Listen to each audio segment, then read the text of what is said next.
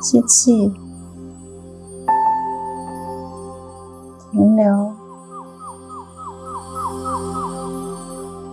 慢慢的把空气吐出来。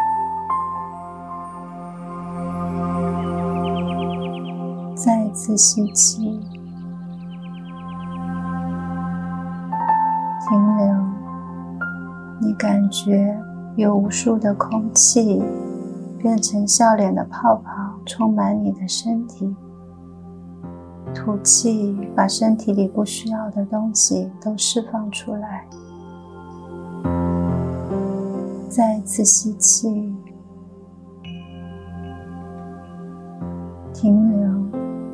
感受这些笑脸在身体里面的感觉。吐气。慢慢的让身体恢复正常的呼吸节奏，睁开你的眼睛。谢谢你给我做呼吸练习。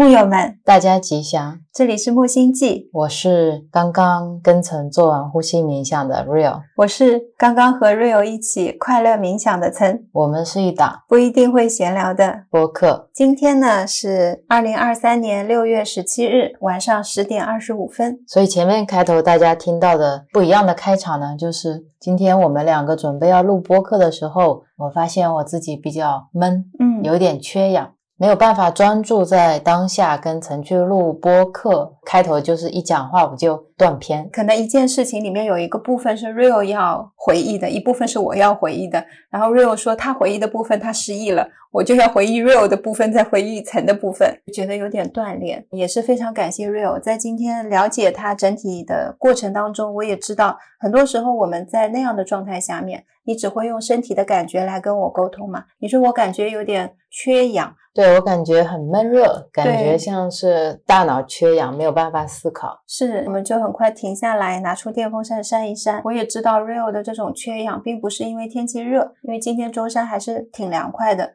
它的缺氧来自于我们刚刚在厕所点燃了艾草，都是烟的时候，他进去有上了厕所，大口大口的呼吸进了一些烟雾，所以现在整个身体确实有一些跟氧气冲突的烟雾在里面，他觉得有一些缺氧。那用电风扇稍微扇了一下，我们刚刚做了一些呼吸的练习，会稍微好一点。谢谢你，谢谢你，也是通过你的分享，我发现我天然的。走进那样的环境，我会知道什么时候要小口呼吸，什么时候要憋气，什么时候要做什么，好像就没有。不舒服，嗯，没有受影响，所以你肯定累生累世做过一些类似的工作，可能是一些帮人去做清理、疗愈这些吧。嗯，对，因为拿起来我会知道应该要怎么做，所以我觉得应该是好的。那这一期播客呢，我们要聊的是关于昨天我们做了一次家庭的大扫除，在清理和收纳的时候呢，曾就特别的有一些感慨，觉得可以把这些比较生活化的一些动态修行。及时的跟大家分享，不然又忘了。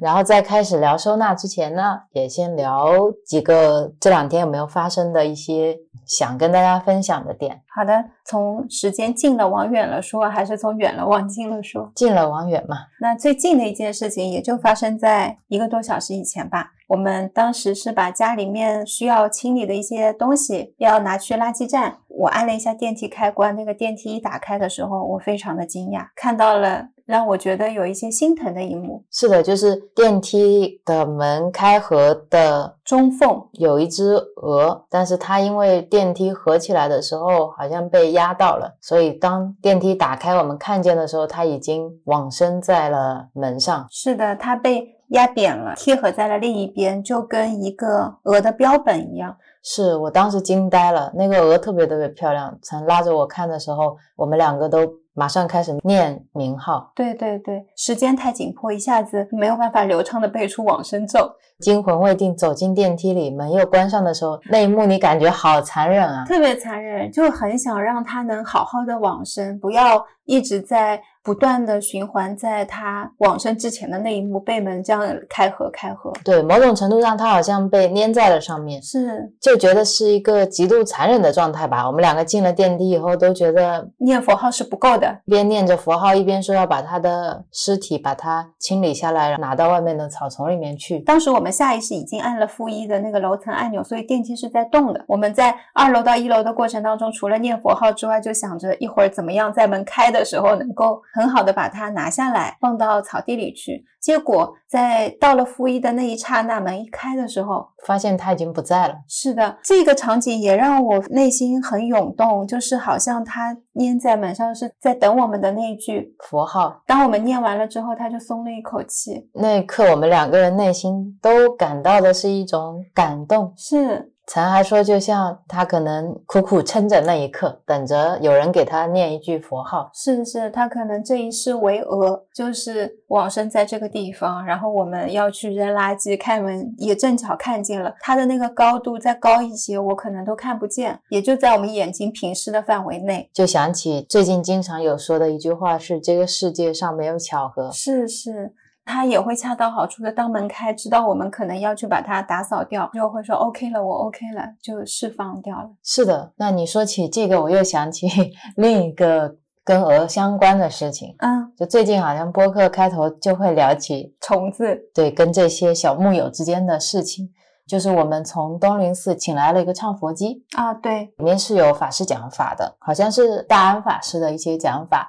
讲的非常好，我们自己都想坐在那边慢慢听。对，每次一打开一放，我们两个都 都很容易被他的讲法的内容所吸引。那天晚上刚请回家的时候，陈就把它放在了窗户上。他说：“万一有鹅过来，或者有小虫子趴在窗户上，就刚好可以听。”是客厅的那个窗户，就是家里比较大的一扇窗户，虫子也是比较多的，我们就定点放在那里。然后那天晚上，我照常准备把窗帘拉起来，因为我们上一期播客有聊到，有的时候虫子会不小心撞过来，或者说鹅比较多待在这边，是因为我们开着灯嘛。所以我说，那我们就把窗帘拉起来。我那天照常想拉的时候，曾突然有了一个妙想。我说把窗帘打开，让鹅都飞过来听佛经。对我觉得这个点很有意思。最开始我们觉得这么多的鹅趴在窗户上会害怕，会觉得受打扰。再到后面我们觉得啊，那就把窗帘拉起来，这是我们能做的，可以让它们更舒适，不被我们的灯光所影响。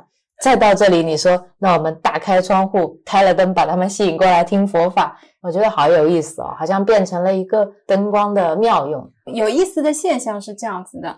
我晚上放了佛经之后，鹅比以前少太多了。我说 这些鹅难道也是这样的吗？听到佛法不来吗？因缘具足，有福报才能听到佛法，就是这种感觉。就像我们之前在寒林老街的时候，感觉好多的蚊虫。等我们到了西林禅寺，同样也是在比较偏僻的地方，但是那边蚊虫就会少很多很多。而且。呃，从环境来说，西林禅寺应该蚊虫更多，因为周边都是田地跟农村嘛，它也没有像寒林老街，还是相对在一个建设过的城镇中，还是有一些情景不一样。所以我在寒林老街看到很多蚊子的时候，我是被吓到；但是去了西林禅寺，没有看到文字，我也有一些惊讶。两种不同的惊讶。前面刚才讲到这个鹅来听的时候，还有一个视角，嗯，我想起之前在看《维摩诘经》的时候。不是有很多天魔要过来吗？当时维摩诘居士就说天魔来很好，可以给他们讲法。对对，维摩诘居士就是这样子的，怎么样他都觉得太棒了，就是一个讲法的好时机。对，所以你那个举动让我想起了这个点，就是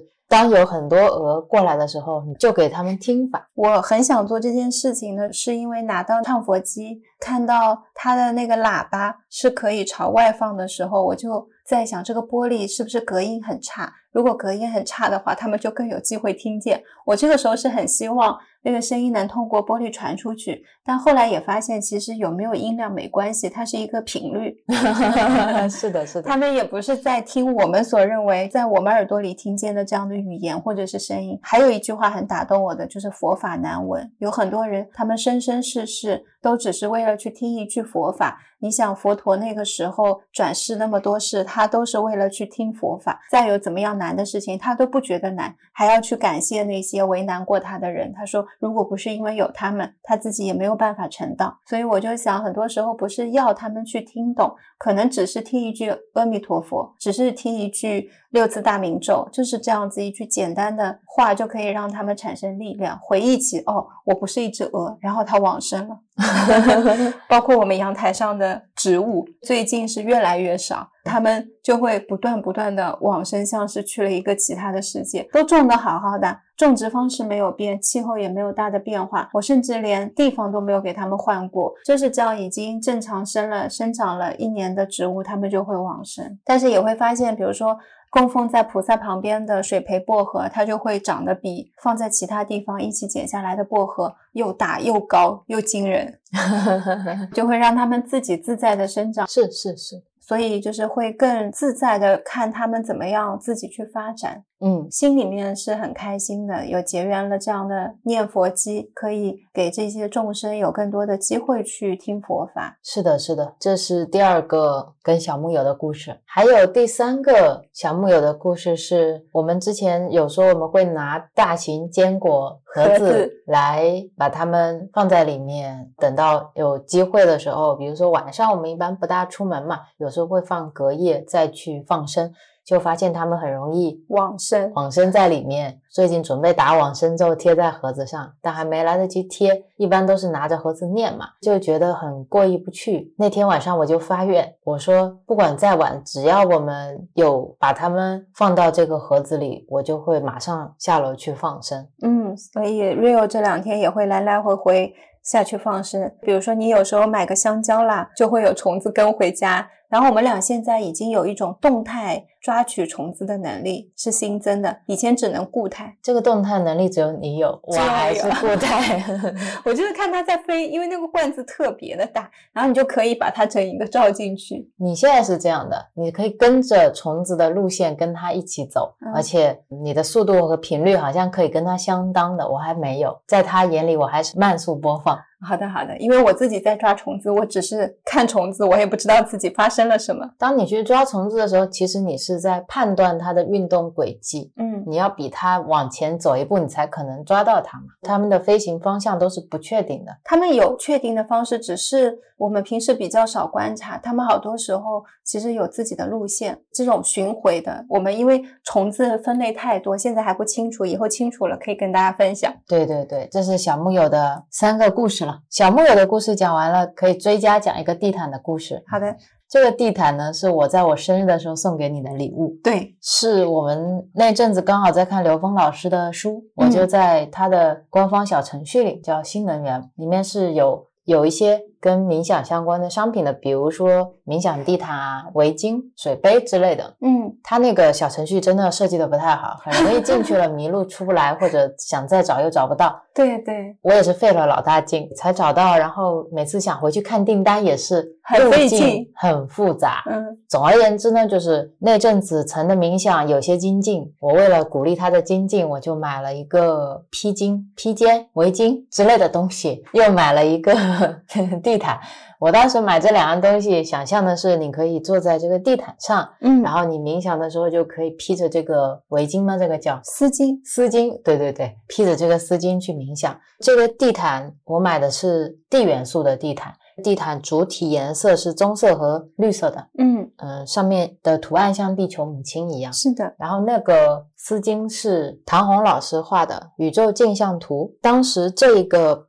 材质的，他只画了三款：女神、爵和冠。我在这里犹豫了很久，后面是因为它配赠的珠山项链，我特别喜欢这一款，就买了这一款冠项链跟丝巾，我都非常的喜欢。然后这个丝巾它是一个澳毛的材质，我一开始听到澳毛呢，我觉得这个澳毛肯定是很厚的，但它其实很适合春秋天的一个薄款的丝巾。我。披在身上正好适合现在的夏天。是的，像南怀瑾老师就经常说，打坐的时候要披个东西在你的膝盖上，嗯去保护一下你的脚啊之类的。我就觉得可以稍微保护一下东西，总是好的嘛。嗯我想象的画面就是晚上我在睡觉，你一个人在客厅的时候，有一些东西可以陪伴你了。嗯丝巾是定制款，晚一些发货。地毯是比较早发的，买完就发了，就想着可以地毯先到，结果事情并没有我们想象的那么简单。然后地毯发着发着嘛，就丢件了。是的呢，地毯呢是韵达快递的，寄了很久很久也没有寄到。地毯的物流显示到了快递站，来给我发了一条短信，但是没有取件码。嗯所以当天我就问了快递站的小姐姐，她说驿站没有收到这件快递，就去找了物流记录，打电话给了派送的那个小哥哥。然后那个小哥哥呢跟我说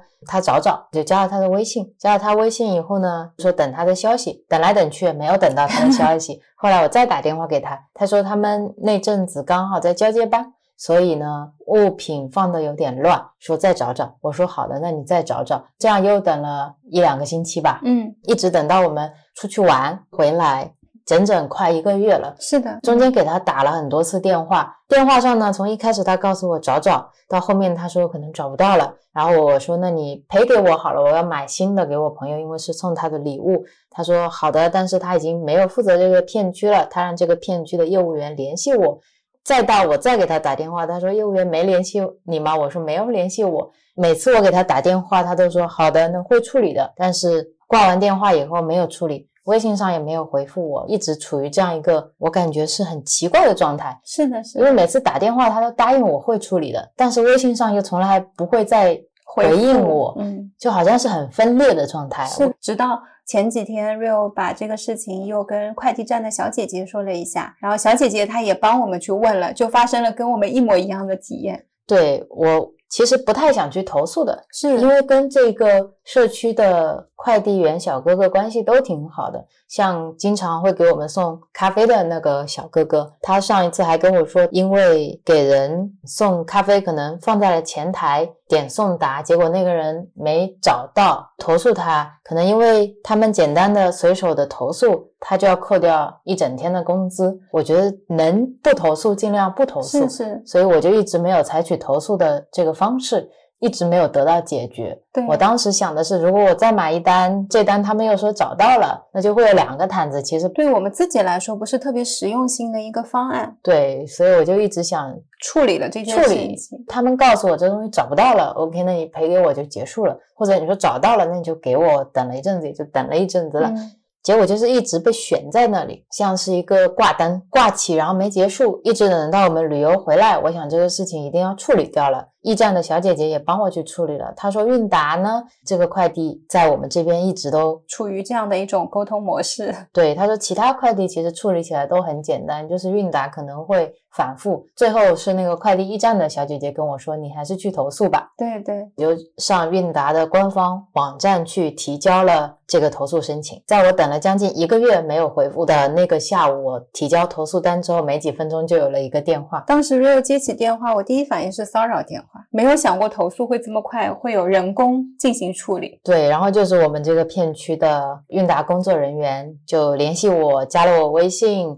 然后问了我东西大概是什么，给他发了图片，发了订单号，发了所有我知道的讯息给他，也告诉他我最近到底是怎么在处理这件事情的。他就跟我说，仓库里面有一些无头件，他帮我去找一下。当天下午就告诉我找到了一个件，就是我的地毯。他跟我说会重新再送回来给我，我说好的，那你就送到驿站这边给我吧。第二天也没送过来，再去问他，我说你们会以什么样的形式送过来？会不会有取件码？以什么样的形式通知我？然后他又给我打了一个语音电话，他说他以为快递员已经送过来了，难道没送过来吗？我说没有。他就再去催了一下那个业务员，我们就收到了一个取件码。我很开心的拿着取件码去取的时候，发现这个取件码在的那个区域没有这个快件，所以其实是一波好多折。是是，这个毯子一直到不了我们家，我一度觉得我跟他之间已经没有了姻缘。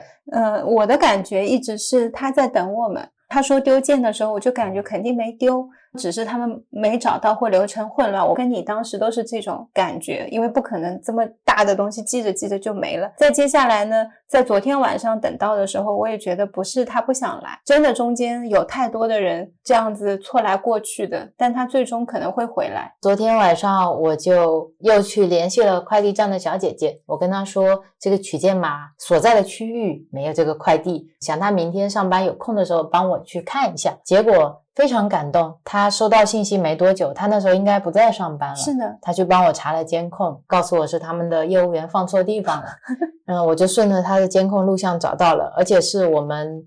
前天晚上半夜去的，收到了监控录像之后，其实已经很晚了，十点多了。但我们两个都觉得这些毯子已经在外面流浪好久了，对对，要早点把它接回来，跑去把它拿回来了。对，拿回来我们就马上扫了一下地啊，先把它展开来，让它跟家里面能够连接一下。我觉得他很好啊，他在外面待了这么久，还是安安定定的。是的，这一次快递的这个事情给我一个很久很久没有的体验，就是投诉。嗯，我这个人其实很不喜欢去投诉别人。是的，大部分的事情也很难到我要投诉的这个层面去处理。我在投诉完韵达的。工作人员帮我去找无头件，然后很快找到的时候，我内心是有起很多的情绪的。比如说明明是可以找的，但是为什么拖了这么久？答应我要去找，但其实没有交接去找这件事情，而一直在拖延我的时间。会想我的精神成本、我的时间成本、我的一些情绪成本，包括其实对这件事情一直都是处于一个。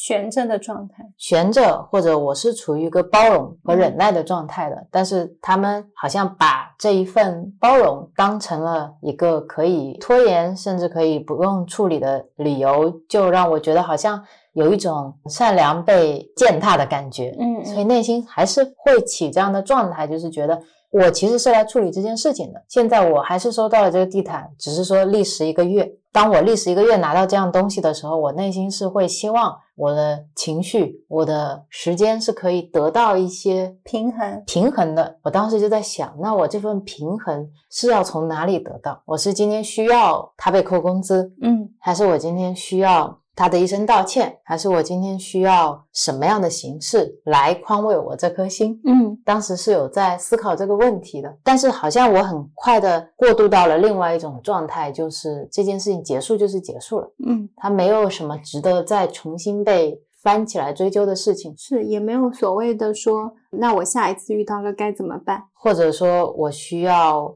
我需要更早的去捍卫自己的权利。对对对，会有一种，其实我在一开始就可以去投诉了。嗯，以后每次我都要这样子早早的去投诉，因为这样才能被处理，就不会有这些念头在产生。或者说我以后再也不要发韵达了。嗯，或者说这个业务员是一个什么什么样的人，他们怎么怎么这么处理之类之类的这种很多的念头，我能想象出来。好像也能想象出另一个自己坐在那边去讲这些事情，但如果换作是以前的我，可能会做的事情是会希望他们可以就这个事情去改变他们的流程，或者去优化他们的流程，是希望通过我的这件事情让他们学习到什么，或者让他们去改进，让后面的人减少有类似的体验。对，会很希望促进这件事情的发生，并不一定说需要道歉。是是，因为我觉得他们并没有把顾客放在首位。嗯，我希望去改变这个状态，有时候就会产生一种无力感。一个公司快递的企业文化是我一个人这样的投诉或者这样的建议就能够改变的吗？所以，往往当我们就是怀着这样的心情的时候，也很容易在沟通的过程当中会转化，因为他们没有办法去做这个，你会产生愤怒嘛？然后愤怒到后面就会转转化成需要他们的道歉。其实你最开始的时候根本没有想他们道歉，但是你感觉他们不理解你的那一份心。他们可以有方式让现在的工作变得更好，让顾客体验更好，但是他们没有做。从慢慢理性的沟通变成情绪层面的沟通，变成一种类似于像惩罚式的感觉。就像我们跟小朋友沟通也是这样子的道理，感觉他说不通的时候，我们可能就会用一些惩罚的方式。但是这些想象出来的沟通情节，好像像连续剧一样，它好像一秒钟在你脑子里面闪过就结束了。这个案例其实放在我身上不是一件大事，嗯不会起很大的情绪、嗔恨或者愤怒，说他们怎么这样对我，嗯嗯或者说这个快递就算找到我也不要了，就是我一定今天就要你们给我一个交代，对吧？有时候会容易陷入那样的状态，因为我看过很多人变成这个样子，但是我很难进入那样的状态。但我想象得到，我内心想象了一秒钟，然后发现自己出奇的冷静。冷静在于，我觉得很多人，当你拿到这个毯子的时候是不开心的，嗯就从你一开始很开心的想把它作为一个礼物送给你，但是等你经历了这么多事情，你经历了很多很多的波折，你拿到这个毯子的时候，内心充满了怨恨。是的，是的你，说我怎么一个多月才收到？而且你觉得你的付出已经远远不止这个毯子的价值了。你拿到它不开心，这一个月当中可能一直在投诉这个快递公司，可能在咒骂这个小哥哥，可能把这些怨恨不知不觉的传递给你身边亲近的人了，会不断的跟他说起这件事情，怀着一些不开心的情绪。但你一开始是想给对方买一个礼物，这种爱和快乐的心情换来了一段时间的不开心。嗯，等到后面你再看到这件物品的时候，你会想起你过去投诉的这一段不愉快的经历，一直等到下一次再有类似的事情发生的时候，你就会说，喏，就跟那个毯子一样。你想想，这个毯子，如果他是一个人，他在经历了重重的波折之后，他其实是一个流浪、忐忑、不安的心。看到你的时候，你对他是一种不开心，或者你眼里已经没有他，对没有说欢迎或者喜爱或者很开心你来到家里，而是属于那种我早就已经不想要你了，你为什么又出现？是这样的状态，其实彼此都是受伤的。我拟人化这个场景的话，其实对毯子来说，他是这个整个过程当中的一个受害者。是的，是的，就像如果他是一个人，是一个小朋友的话，本来从 A 点要运到 B 点，他在 A 到 B 的中转站里面阴暗潮湿，不知道待了多久。那个仓库里面都是一堆流浪的物品，流浪的小孩，他们都在那儿说：“哎呀，我标签丢了，我也不知道我的主人是谁。”另外一个说：“哦，昨天过来翻了一翻，没有翻到我，但翻到了 C，然后 C 现在好像已经走了。对，像一群在等待回归的失落者，”是，他从一开始被人买到的时候，他是很开心的，对，他中间也是经历了很多痛苦，但你眼里没有他嘛，是啊，所以这个画面我一想象到，我也觉得发现这个时候你爱的频率没有了，所以你看这个世界的时候就会少一些爱。觉得这个画面很有意思，可以跟大家分享。另外一个，我在这一个月当中不断会去思考的一个问题是，那这个丢件到底它对我而言意味着什么？如果它嗯是我人生的一个功课，嗯不管这是一个大功课还是小功课，它想告诉我什么？就像我们之前有经常聊到的，如果说这个世界外在都是你的投影，那我今天面对这样一个事情，我投影出去的是愤怒，那我反射回来的也是愤怒。如果我今天希望这些快递公司的人，他们能够真的有所改变，不管我是提议还是投诉，这个行为其实并不重要。是，不管我是电话沟通、微信沟通，跟谁沟通都不重要。我觉得最重要的是你以什么样的情绪在跟他沟通。如果你今天投诉的时候，你是怀着满腔的愤怒在投诉的那个频率过去，他们也是接收到了一样的频率纠缠。当你以一个欢喜的心去投诉，你以一个慈爱的心去投诉的时候，跟他们提建议的时候，可能他们更容易真正产生改变和影响。能够让他们有力量去改变的，不是恐惧，不是你的愤怒，不是你的压力，而是你的爱。我觉得这个力量是会比恨更大一些的。我希望这就是他生活中正常的一桩事情，嗯他今天正常的一项工作，但是他没有被一些负面情绪所所影响影。响彼此之间不是一种抵抗的关系。对，因为大家都是在帮我找到我失落的宝贝。对，自己在这一个月当中，这件事情也并没有真正影响到我们的生活。我们大概就是早上 Rio 可能在我做饭前说我要打个电话给快递小哥，我说好的。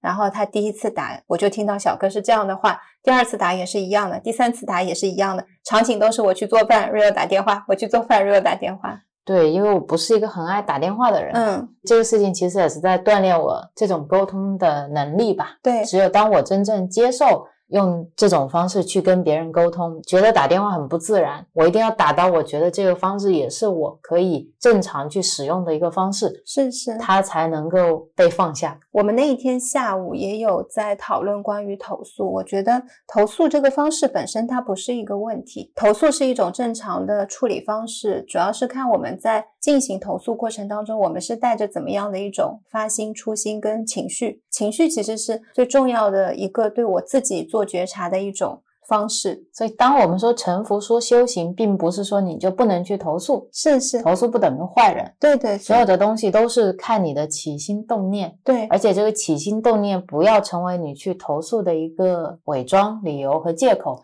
而是。心口合一、真诚的用它来表达你自己。是的，因为同时丢件的其实有两件，另外一件是一个小零食，几块钱，Rio 当时马上就说算了，那个他根本就。提都没有提，说我还有一个东西，你看我有两件东西丢了，我现在只有这一件跟你们在追究，另外一件就算了。我们都同时觉得 OK 啊，东西不是很贵就算了。是的，说到这个我就想起快递站的小姐姐跟我们之间的渊源了。她是呃我们这个社区的联系的节点之一，可以这么说吧。现在很多人都成为了我们这个网络链接的节点。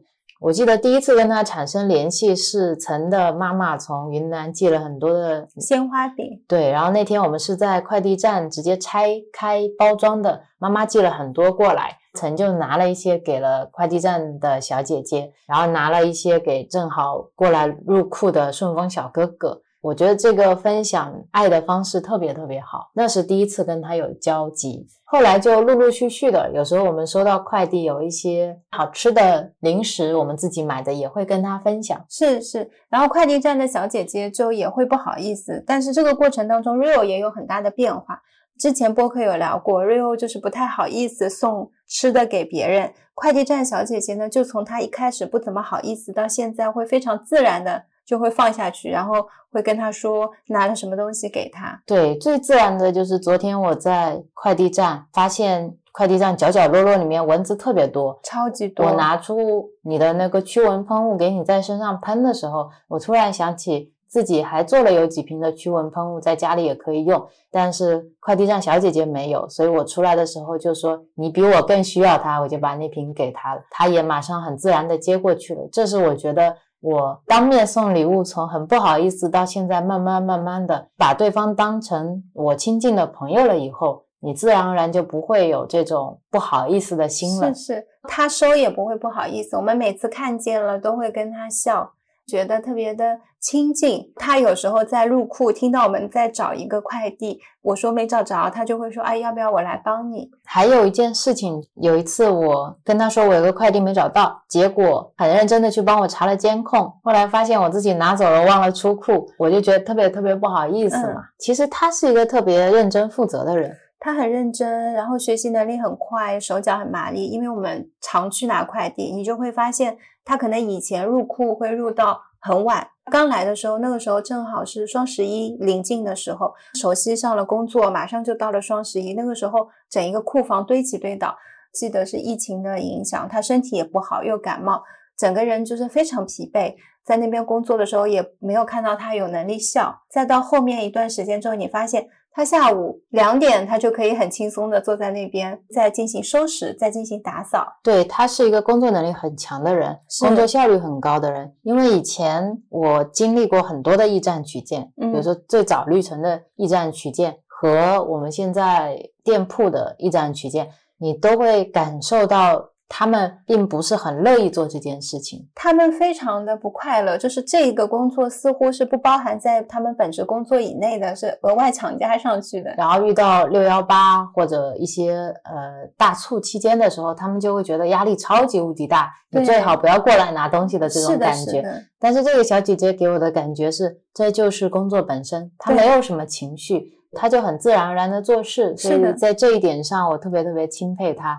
嗯，之前因为我自己的一些疏忽，对，有一些快递可能拿走了，忘了出库，他还帮我去查监控，告诉我是我自己 自己搞的大乌龙的时候，我就觉得特别不好意思，我额外麻烦他嘛，但是他就会觉得都是应该做的，是的，是的，这一点特别特别感动，所以我也会很直接的去夸赞他，去感谢他，但。我们给他送这些小礼物或者小零食，并不是要他这样对待我们。对，并不是想要他对待我们跟别人不一样，是的，多帮我们找快递，或者说为我们方便做一些事情。对，从来没有过这样的发心，但是反而因此收获了更真诚的对待。是的，周边快递站的小哥哥也是这样，因为经常帮我们送快递，有时候像 Rio 妈妈有寄粽子来，或者我们自己有做什么，大家相互之间就跟邻居一样，每天也都会打照面，大家收的也很自然，但是。并没有说我们是出于某种目的去建立这种关系，它不是一种刻意的，就是今天遇到了，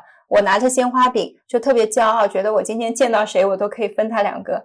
是的，这种建立连接的情感纽带是很容易被察觉到的。你是怀着目的去跟他建立联系的，还是你是一份真诚在跟他建立关系？对对对。而且往往是在你用一颗真诚的、不求任何回报的心去建立联系的时候，后面会意外的发现那个因会结出不一样的花朵和果实。是。经常吃到很好吃的东西，我们还有可以送给别人吃的时候，就会特别的欢喜。对，就像最近大家在收到快递的时候，可能会收到零幺二六和小慧的茶叶，之前他们给我们寄了。茶叶过来，我们都超级无敌欢喜。他们对我们很好，茶叶特别的大包。是是，我本来以为是小小的这种试喝装，试喝装可能就一次两次的量，结果超级无敌多，而且还有不同的种类。小慧的茶叶是她爸爸炒的，然后她分装在封装袋里的。零幺二六的茶叶都是他当时跟了一个茶农叔叔一起去挑选过的品种，我觉得特别特别的感动。我们就想出来可以把这些茶叶更多的分享给木友，因为我们。每天都有发货嘛，是发货就可以把这些茶叶流转给更多的人。曾就买了茶叶的分装包，买了封口机，去做了标签，我们就很开心、很欢喜的在做这件事情。是是，因为我知道我们的木友都是能够有感受这个爱的能力的。对，然后当爱这样被流转起来的时候，就觉得很快乐。每一次包茶叶啊。分装放到快递盒里面都很开心。曾因为很想吃粽子呢，他就做了素粽子。素粽子里面放了很多很好吃的东西，但做的咪咪小。没有经验，不知道粽叶要买多大。对，大家如果看到 B 站的视频，就会知道，我一开始信心满满的说：“你肯定累生累世包过粽子的，你去吧。”他包了一会儿，跟我说。没有包过，然后睡了一个晚上，第二天包的时候就发现我累生累世确实是包过，因为我第二天包的手法就跟我妈妈包的很像，但我这一天什么都没做，我都没有去回忆这个粽子应该怎么包。最神奇的是，我最后那个绳子怎么样去系，我自己想出了一个非常聪明的方法，简直是绝顶聪明，因为绳子是一个球球嘛。放在桌子上会跑来跑去的，然后呢，我就把它放在了我围裙的兜兜里。你不觉得我是绝顶聪明吗？这一段在我这里就是叽里呱啦，叽里呱啦，叽里呱啦。然后陈就特别想把这些粽子也可以分享给更多的人，我觉得他这个想法也很好。这两天如果刚好有下单的木友，我们就可以在里面放小粽子寄给大家。是的，也是随缘放，有一些太远的地方也没有办法寄。然后有时候我包货也会忘记放，比如说茶叶粽子，我都有可能会忘记放。很感动的是，你那天晚上做粽子做到了凌晨两点钟啊，我已经睡了一轮了。我中间。等着粽子煮的时候就去打坐。那天我们还断食，我是闻到粽子香都没有起那个想吃它的念头，这一点对我来说还蛮难的，因为都已经凌晨一两点了。你断食的时候，你的身体跟你配合都是非常好的，就好像你说我要断食了，大家说好的好的，尽全力配合。嗯，他会饿也会饿，但是饿一下之后不知道为什么，比如说做一下冥想什么的就会饱。对你冥想的时候有另一种渠道的能量来源，可能是这样子啊，冥想可以吃饱饭。然后我就在你给大家。放粽子的时候，想起了我们去年做月饼，对，做月饼寄给我们的一些木友，那个时候都还没有木友这个名称，是。然后我们播客也还没有录几期，还没有开始聊冥想，可能都在聊创业，嗯。但是有了第一批很支持我们的创业理念的人，是。中秋节的时候就给大家做了月饼小铁盒，想起了那个时候的我们，好像依然在做一样的事情，一样的理念，只是现在多了一份对修行的理解。是是是，然后身边有聚集了越来越多的人，有了一个小群，大家会很亲切的称呼木友。对上一次还有一个木友跟我说，一天的含木量很高，有了很多有意思的词词语对，经常会被大家的一些创意都有启发到。是的，是的。然后这就是今天聊的一些花边了，已经聊了半期播客了。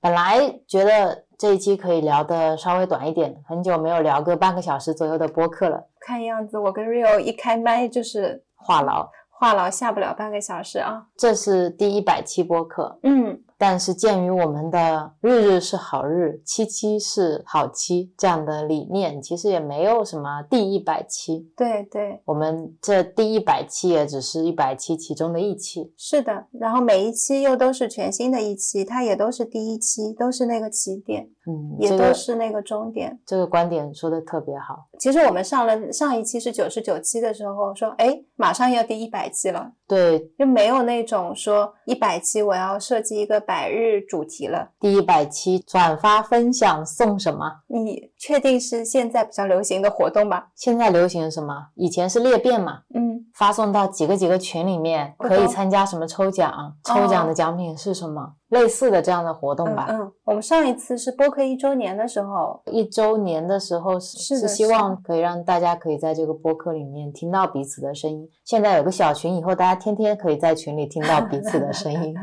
而且我那天发第九十九期的时候，看到大家都说哇，已经这么久了，哦，对，是很感动的那一幕。我觉得对我来说最大的转化也是到第九十九期的时候，发现哦，一百期就是七期是好期了。对，我觉得你刚才说的这种无始无终的感觉是特别好的，天天平常也就是期期平常嘛。是，然后也很喜欢你说的每一期其实都是第一期，因为大家如果从第一期听到第一百期，就会发现我们的一个迭代的过程、嗯成长的记录，确实像我们一开始说的，它就是我们的一个生活记事本，对，好像像快照一样，把我们的想法、思想的转变都记录下来了。这一百期如果非要说有什么意义，就是大家在群里说的一种陪伴的积累。嗯，大家好像都在这一百期的播客里面找到了累生累世的朋友是，然后我们也经常会看到大家会留言说，他们会一边做家务一边听我们的播客。那今天就正好是这个主题啦。嗯，另外，呃，以前在说到收纳清理的时候，更多的是外境，就是我对于物品的一些收纳跟清理。其实这是我们修行之后第一次去做家里的大型的整理跟清洁，呃，也是我第一次没有任何的计划，想做就去做了。对，其实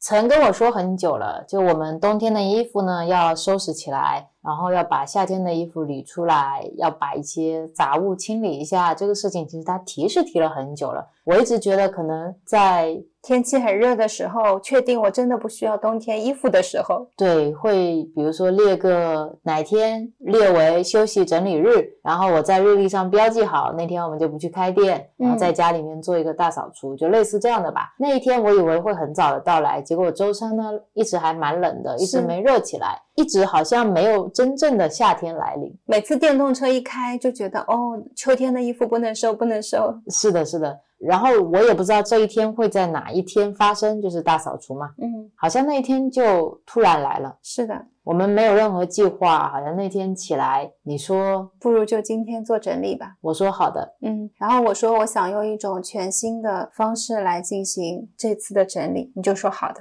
我就配合嘛。是对我来说还蛮大的改变的。你那天就问了我一个问题，你说今天我有什么制作任务？我说我们只要下午能有一段时间到店里发货就行了。嗯，因为以按照往常的话，你是会希望这一整天的时间都是能够好好的、安心的做整理的，所以在开始的这一点上，你就有蛮大的变化的。哦，对哦，你那天其实是想做整理的同时，你不会去限制或者说规划整理的时间，嗯嗯，我只有一个开始，好像那个开始是点开了之后也没关系，什么时候结束没想过。对，换做以前的你可能会想啊，那如果很多东西摊在地上没整理完，今天晚上是没有办法睡觉的。是是是，那我们如果中间去发货啊什么的，搞到很晚，那你再回来又会很累。那怎么整理这些东西呢？又不能摊在那边等到第二天。就会觉得那今天不是一个很好的时机，然后会联系到前几天说我们每天都是这么忙，然后都是这样的季节，所以我们就没有办法去做这个整理。那到底收纳整理哪一天才能做？你看家里现在多乱，哎呀，我觉得物品都是没有被好好的安置，就会各种各样的念头跑出来，让自己特别不开心，也没有真的能推进收纳这件事情。对，那一天永远在明天，是啊，因为我是一个对乱不敏感的人。嗯，对我来说，没有什么是乱的，就所有的东西只是放在那里以不规则的形态而已，所以环境很难影响到我。是是再乱再整齐，好像都是一样的，所以我很难理解你的那种看到了会起不舒服的心境。所以这是为什么我要采访你这点，它是如何影响到你的？嗯，我有两种影响形式。第一种的话是比较常见的，我是很快有觉知的，是当我心很烦的时候，我处在同样的环境里，我会觉得所有的这些物品都是很凌乱的。就是你的念头强化了凌乱在那个时候，像是用凌乱来发泄我的情绪的一个出口。哦，就是我把所有的东西都归到说，哇，现在东西这么乱，难怪我现在很烦躁啊。然后做这个事情，一会儿这有这个东西挡着，那有那个东西挡着，这么不舒服。我现在还要做这件事情，真的好烦啊。这是比较常见的第一种。然后现在，当我有觉察到自己开始觉得乱的时候，我先会觉照一下自己，是不是我现在有起一些情绪，因为情绪有不开心的事情，我又把自己投射到了物品上，那物品也会不开心嘛。所以我要观察一下是不是我的问题。经常路过储藏间的时候，我发现是第二种，就是东西真的乱，东西乱的那个能量场会影响到我嗯，啊，所以这个是一种真实的状态。就像那些东西在跟你招手说，我们现在急得慌。就是你什么时候可以过来管一下我们，然后你转眼望去，就是那个房间可能呃有一些整理箱都是半开合的，盖子翘在那里，确实是需要去让他们能有更好的归宿、更好的方式。那你如果用物品的角度跟我聊，我就比较能有这个想要去整理的动力，啊就像想要让这个毯子回家一样，想让它舒服。然后还有一个我要采访你的问题是，那我们其实每天的生活都非常的规律，节奏其实也蛮快的，有很多事情要做嘛。一起来你可能就要去厨房忙忙活，然后要冥想，要吃饭，要扫地拖地，然后要去店里要做很多的东西，要包装，要发货，晚上回来的时候可能又有很多的其他的事情要处理，经常一天一天就是这么过去的。嗯，你好像很难说哪一天我就能够拿出来去做这件事情，好像每一天都被占满了。是那在这样的一天一天一天过程当中，你怎么去平衡？你想要去整理它们，但是日子像洪流一样把你卷过去，你好像找不到哪一个暂停键这样的心理状态呢？就是在我意识到说一直都有明天，就是你的这个想法一直不断的会在明天，然后呃你不舒服的那个提示已经有了第三次，到了第四次的时候，我再路过，我就站在那边问自己说，那那一天到底是哪一天？真正让我觉得我可以发生转变的，在于那种突然的惊醒，就是我好像一直在等明天，我在未来，你知道我转变了什么吗？什么我也有让我突然有动力做这件事情的一个契机，是什么？在于前一天我们店里出了维修事件，哦，对对，我们在店里面工作的时候，水管突然爆了。是然后爆了也很有意思，当时有水从水管里面喷射出来的声音，但是那个声音还有一点像隔壁装修，如果你那个铁丝摩擦的声音，都是嘶嘶嘶嘶嘶嘛。因为我不曾知道铁丝摩擦是什么声音，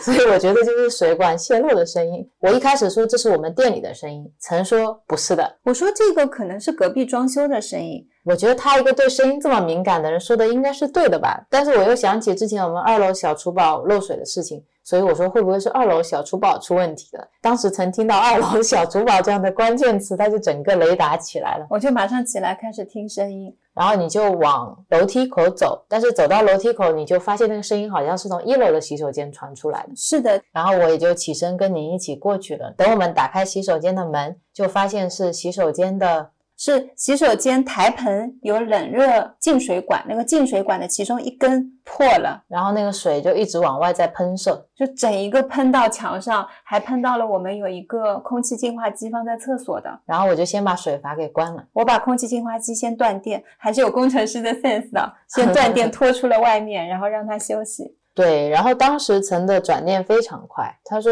还好是发生在我们两个都在店里的时候。是啊，我还说还好，Rio 坚持说是我们店里的声音，然后又跟我提了二楼小厨宝，我就特别紧张，才有机会在它其实没有发生多久，我们就出来了，不然我们的空气净化机会坏掉，然后我们的厕所会满水。对啊，所以当店里面出现了一个呃维修事件。也就是我们的水管爆裂的时候，曾说的第一句话是感谢菩萨。然后我说，今天就是在我们有空去处理这件事情的时候，是我们不算太忙的那个时间段。当时正好我们两个人是在梳理一些视频，所以我说你特别感动我的地方是你总是能看见一件事情好的一面，所以你很快就把那个频率传递到我这里面。所以我也会马上觉得这是一件无比美好的事情。我们今天有幸得以处理一个水管漏水的事情。是啊，就像二楼小厨宝漏水的时候，我说特地喊我们回来，那不是菩萨保佑我们就漏了那么一点点的水。是的，然后当时我们在拧水管的时候，发现拧不下来，很快就去五金店老板娘那里买了一个扳手，然后把这个水管拆下来了。拆下来了之后呢，我们就 滴溜着一整个水龙头，再加两根冷热水管，跑去五金店，想要问老板去配一个龙头，因为我们发现冷热水管连接龙头的那一头，我们俩拆不下来。是的，然后当时其实很有意思的是，五金店老板是可以帮我们拆下那个水管的，所以问题就在于我们现在到底要不要保留那个水龙头？嗯，我手上已经拿到了老板娘递给我的一个水龙头。是，其实我内心是没有想要去换水龙头的，因为我觉得水龙头又没坏，破的是水管，为什么要换水龙头呢？是的，所以当时你说要换的时候，我觉得还蛮惊讶的。比如说像以前面包机坏了，你会坚持一定要去买一个马达，对，然后把它马达修好，一个用了十年的面包机了，也不让人家退修。但今天水龙头，你反而会觉得我要把整个水龙头连水管一起换掉。我非常坚定，我不知道为什么，我拿到那个新龙头，我就说我要换这个，而且那个龙头当时五金店老板娘告诉我们是六十几块钱，这在五金店里面都是属于高单价的产品了。是的，是的。第一个它非常好安装，因为这个龙头已经改进过了，所以我们基本没花什么大费劲的事情就安装好了。为什么我觉得它好安装呢？是上回回 Real 家，他爸爸也换了龙头，当时我跟爸爸我还有 Real 三个人一起在那边装龙头，装的真的是大冬天的都满身是汗。因为很多时候我们看不见的地方是设计会忽略的地方。对，所以当我们想要去换龙头的时候，不是换龙头有多复杂。而是你没有办法有那个空间去换那个龙头，对对，大家不会把维修这一部分给你提前设计好，就会把底下的台盆的线路都设计的非常的不合理。呃，本来就是拧开拧上的问题，然后搞到最后就是你要如何穿越去拧开那个，可能花了一个小时。对，你是没有办法直接看到它是什么构造的，你即使把头伸进去，也没有头可以伸的地方，所以很多时候是这些维修成本比较高。但是这一次换了龙头加水管之后，我还有另外一个冲击，就是当你没有用上一个好的东西的时候，你永远不知道好到底是有多好。是是，就是当你没有体验过平静、喜悦、快乐。以及修行转念，真正可以给你生活带来的那种美的体验是什么样的时候，你永远觉得我现在也挺好。对对，就是这种感觉。但是当我们拿着之前的那个水龙头走在路上的时候，我当时不小心拧到了开，它不是有个 off 有个 on 嘛？不小心拧到了那个 on 之后，它里面整一滩的锈水，对，就流出了整一滩的锈水。我当时真的惊呆了。我的第一反应就是还好，它不是在五金店老板娘的店里面，对，蛮尴尬的，不然，对对对，人家会很难收拾嘛。是，当时那个锈水在那边，你整个惊呆。以前开龙头，如果有一段时间不用，我也会见到锈水，我以为是呃水管里面的水，就是从总管上面下来的，我觉得是绿城那个总管里面有锈水，但后来发现可能是水龙头的内部结构的问题，它的材质导致它腐蚀生锈了。对，而我们每天都要用这个水，所以六十几块钱是非常非常划算的。你拿到那个龙头就知道它里面是铜芯的，是很重的，又是我们认识的五金店老板娘这样推荐给我的龙头，我就觉得哇，这龙头太好了，开的时候那种感觉就是完全不一样。这是非常有价值的投资，你每天都要在那边洗手很多次。然后我们两个人就，呃，又把店里面坏了挺久的一个灯终于修好了。对，因为那天。怎么说呢？一不做二不休的感觉吧。我今天反正洗手间都已经修了，我当时就觉得这是店在给我们一个提醒。嗯，就是他也等了很久。当时 Rio 跟我说，对，仓库的灯其实坏了很久了。我们每次想进去找个蜡烛或者拿个购物袋什么的，你都要碰运气。对，或者开手电筒，但是手机的手电筒又不是特别亮。嗯，我后来都把层的补光灯拿进去 占用了。但一直没有时间去修，每次到店里好像都很忙，忙这个忙那个，时间一下子就过去，就感觉说修灯这件事情也还行吧，仓库也没有觉得每天要在里面待多久，很多时候进去就是拿个东西。对，但是现在换个角度，其实店也已经等了很久了。对，水管它也是忍忍到不能忍了，它爆掉了。灯也是一样的，就是新的灯其实来了很久了，它也是一样，希望能够有重生的机会了。是我们那天就把这个灯一起换了，但是换灯的时候我也有一种感慨，嗯。灯呢是那个时候装修时候找电工装的嘛？大家知道电工一般都是传统的方式，他们会把两根线搭在一起之后，外面用绝缘胶黑色的把它全部都裹起来。然后我们现在要换新的灯，那个灯是一体的，不是换一个灯泡，因为店里面仓库在用的是那种 LED 的日光灯条，他要换就会给我寄一个一整个新的过来，所以我们是要去做电工做的事情，把两根线拆开来。然后一开始第一步最难的就是怎么样把那个蔫不拉几的绝缘胶撕开，那个真太难了，那个比做数学题还难。我本来已经想到了，就是我觉得我们店未来如果要换灯泡呢，我买了一个可以替代绝缘胶的接头，就是它是一个塑料的，两头用卡扣按压的方式就可以把两边的线接起来，这样我们以后换就会非常方便嘛。对，所以在这一点上和我们换龙头是一样的。很多时候我们在安装一样东西的时候，你不会考虑它的维修成本。是的，是的，包括你的时间成本有多高。所以我还蛮感慨的。包括我们现在住的这个家里的灯也是一样的，他们都是用绝缘胶，但是这个东西其实对于我们自己再去更换、更换的成本也好，或者说体验体验也好，都是比较糟糕的。包括上门维修的师傅，他们在拆这个胶也是很麻。麻烦，但如果今天是这样的一个呃卡扣，其实对于大家来说都是很方便的。我这个店里的卡扣灵感来自于上一次在家里换灯泡的时候，那个绝缘胶带我真的把我要逼疯了。对啊，所以有的时候就是一些很小很小的细节，你是不是希望能够为以后的自己更方便一些？对，其实还有一个，我们那天做完这两件事情之后。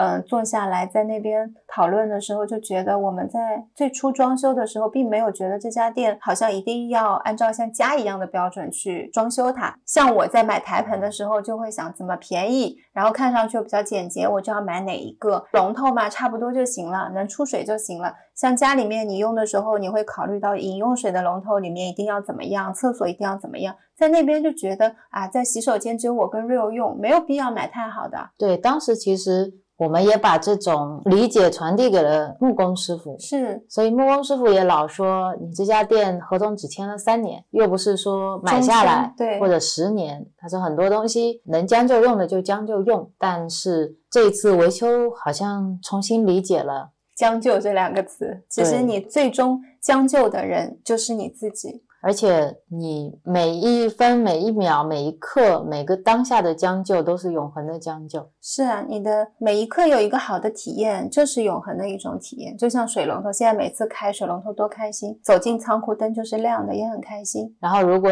一开始你就把它当成你自己的家一样的来打理、来装修、来购买这些器材、器材或者家电。其实可以为后面的你自己也省下很多的时间和精力。是的，我们可能在店铺装修的时候，最初会放不下的是感觉，如果有一天我不租了，那这些东西可能都会留给别人，那我是不是就亏了？就像我们上一期在聊租车、嗯，加油的事情是一样的，也很像我们以前修手机或者修电脑，有时候不是你一个人能够完成的。很多时候我们说工作要交接嘛，你可能做到一半的项目要交给另一个人。那你交接出去的是一份欢喜嘛？有时候需要这样去问自己。我以前维修的时候，总是希望能够尽可能的帮后面的人把前序工作全部都做好，嗯，能让他上手的时候尽可能的方便，也是一样的。像我们在做这些事情，不管是维修的一些细节也好，还是我们去采购这些家电也好，我们是在给未来的。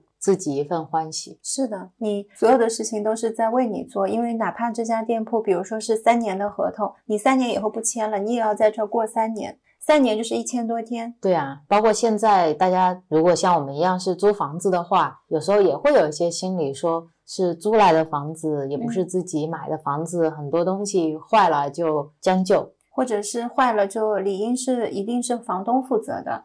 然后他应该要把这个东西过来负责给我修好，嗯，有时候可能小到一个灯泡，所以就是很多时候也是在这些事情里面计较。是啊，然后这个空间里面，比如说像最近沙发，嗯，我想配一个沙发套在上面，因为我发现沙发不是很好清洗，我就会想到，如果以后我们不租了。这个沙发房东姐姐还是要留下来用的话，又要做大范围的清洗，我觉得有个沙发套保护它会更好一些，所以我就想买个沙发套。然后像你也给我们多买了一个书架，本来像这些东西会觉得是不是不要添置，因为以后搬家会很麻烦，带起来也很麻烦。但是你这样的想法永远是在以后，是是，就像我们现在觉得自己生活过得苦一点、累一点，没关系，对，为了以后可以有一个。个好的体验，以后可以如何如何？是啊，然后觉得可能现在经济的关系，我没有办法有一个书架，我没有办法买很多书。但你其实去搜，你买一个书架没有多少钱，贵有贵的书架，便宜有便宜的书架。然后你今天因为书放在这个地方，书很开心，然后你拿取书也很方便。你如果能在某一本书上得到一些善知识的启迪，它的价值就远远大过了所有。对。这就是此刻，对啊，很多时候我们就是因为很多呃三维空间的计较、得失的计较，导致你反而失去了跟善知识的链接，失去了跟当下自己链接的机会，也失去了让自己能够回归自己的机会。是啊，我们当时嗯有不断买书的时候，我就跟瑞欧说，我说书我们是不会去设限，说好像指数我只能买多少本，两个书架不够就买三个书架。然后以后搬家就搬到哪里就把它们搬过去，因为我觉得这些都是非常无价的东西，不受时间的影响。我三年以后还可以看同一本书，五年以后还可以看，它依旧可以带给我不同成长阶段的新的启发。那它比家里的任何东西都要宝贝，为什么要把它放在最后呢？好像我们要搬到哪里去的时候，它因为很重，我不能带它走，然后我们就想起原来。Leo 从杭州过来的时候提着这么大一袋的书，还是他已经精心筛选过的，我就永远会记得他把这些书放出来的时候会跟我说：“哦，好可惜，有一些书还是已经卖掉了。”所以，我就会觉得我们在生活当中虽然有很多东西是要去做选择的，也有很多东西是不必一定要去做选择的。是是是，因为选择是我们也是自己给自己的一种固有的限制，说我只可以有一百本书，我只可以有一千本书。你家全是书有什么问题呢？是的，然后关于书有一个小小的插曲，我可以插在这里吗？嗯，说那天有一个我们的木友，就是丁丁，他给我发来了一个很神奇的截图。那个截图是他在多抓鱼上面的截图，就多抓鱼是一个二手书平台嘛，他最近可能又卖了一些二手书，然后点进来就看到了一些通知，是他之前的书都被谁买走了，其中有一本。活在当下指南就是被 Rio 买走了，因为上面就是我的头像和我的名字，所以他一眼就认出来是我，把这个截图发给我，当时就觉得超有链接。Rio 当时特别欢喜，跑到厨房给我看这个截图，是我还特地转发给你看，你没看就跑到厨房去告诉你，你看世界这么大，是有什么人会刚好在同一个平台对买书和卖书？然后他在卖这本书，我买到的时候，他还没有听我们的播客。是啊，然后等到现在，他听了我们的播客，认识了我们，然后又刚好去看了通知，发现了这本书是我买的。是这所有的一切，这概率是有多小？嗯就注定是累生累世的朋友要以不同的形式在互相链接。是，然后关于多抓鱼卖书，我也有改变。嗯之前我想去流转一些我以前的书，我觉得自己可能大概率也不会再看的。嗯我觉得要让这些书流转起来。是但是你扫多抓鱼，你就会觉得太便宜了，对啊，这个书一折都没有呀，零点几折。还有六毛的，对，一本书可能你当时买回来的时候几十块钱，现在卖出去的话就惨不忍睹，内心有一种不平衡，不仅仅是在于说我拿到的钱很少，而是这个平台没有承认这本书的价值。嗯但现在有了一个大的翻转，是在我修行之后，我现在怀的一种心是，我要去传递这份爱，我要去流转这些书。它如果能够到有需要的人那边去，其实相对于它在我这边的能量是更强的，因为在我这里它是一个静止的，甚至于有一些被束缚的状态，但是它流动起来了，它到了。会去翻看它的人身边，就有可能跟不同的人产生链接，是一个非常非常好的事情。而且有一个值得信赖的平台，它会帮你把这些书很好的去进行消毒，去进行呃筛选，然后更重要的是，它会把它送到真正想要它的人身边去。是是因为那些人会花钱去买它，就说明他们真的很想要看这本书，嗯是一个很好的结缘。我现在就觉得它免费收都很好，对对他还会给我一些回馈，我就觉得已经是非常难得的事情，是啊，所以特别特别感动。你看，就是因为修行前后同一件事情，心态有了完全不同的转变。是的，然后物品同时也能够流转起来。其实我们现在真正在乎的是这个东西，它能去到需要的人身边。对，所以等过阵子天气好一点，在我们店里面的一些书就会重新给他们晒晒太阳。我到时候再整理一批可能不会去看的，到时候再多抓鱼上一起出掉。是嗯，就完全不会在意这些书会收多少钱，对对只会在意他们能不能去到。喜欢他的人身边。是是是，嗯这也是插曲。然啊后回到我们今天的主题，才聊到主题，主题可能啊聊没一会儿结束了，然后大家等了半天的主题，原来只是其中的一个，一小部分啊。对，好，那我们正式进入主题就是聊我们昨天是昨天吗？啊，是昨天的一个大扫除吧。当时曾跟我说，今天大扫除很简单，就是把所有的东西全部都搬出来，放到客厅，然后分类。我跟他说，我说这是我第一次进行一种叫做货式的收纳整理。然后 Rio 问我什么叫做货，我以前在 Gap 工作过，不知道大家有没有在这种服装企业工作过？就他们有大批量衣服到货的时候，会做的第一件事情就是拆箱子，第二件事情就是把衣服进行分类。其实大家不要觉得服装公司来的衣服一定都是分类分得很清楚的，就比如说同样是一个男装，它上装跟下装都会放在一起嘛，大家就会分类，所以我们把那个就叫做货。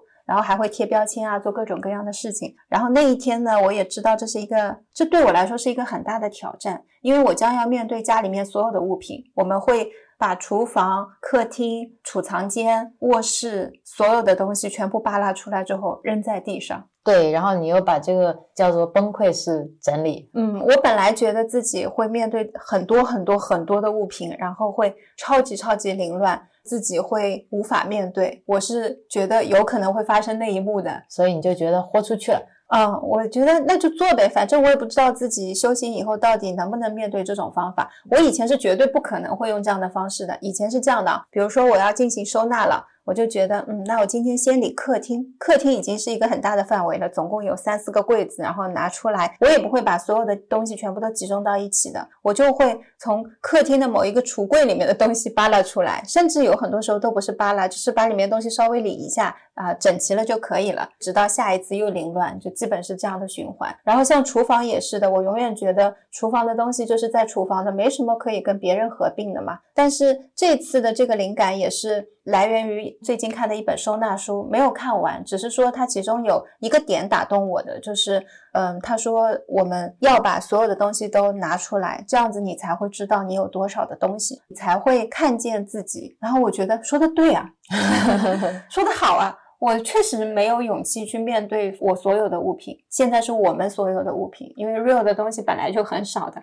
然后我就说好，那我就来看一下吧，到底有多少东西过期了，我又买了多少不必要的东西。在此刻之前，我停留的都是过去去年那个节点，我收纳我当时面对的自己，因为那个时候我还记得我对一些过去的物品是很不舍得的，但是有一些食品过期了也挺多的，然后就觉得自己有一些浪费。东西铺的到处都是，就觉得自己挺难的。然后有一个崩溃的过程，又一个疗愈的过程，自我鼓励的过程，再到最后收拾完，觉得哇你好棒，然后泪瘫，就这样子。讲回到我们吃完饭了之后呢，也没有很赶时间，觉得今天一定要收拾完。我就跟 Rio 说，我拿了一些东西，已经开始了，就扔在地板上。本来是想说，A 区域呢全部都放文具，B 区域呢全部都放吃的，C 区域呢可能放精油类的东西。放着放着，发现东西太多了，你根本没有办法按照自己的预想。我就开始把东西全部都挪出来扔，挪出来扔。我跟 Rio 说，我们要不点两杯咖啡喝吧，以资鼓励。是的，我们就点了瑞幸。节奏是跟以前不一样的。我以前理东西的时候是会陷入在东西中，因为我会有蓝图嘛，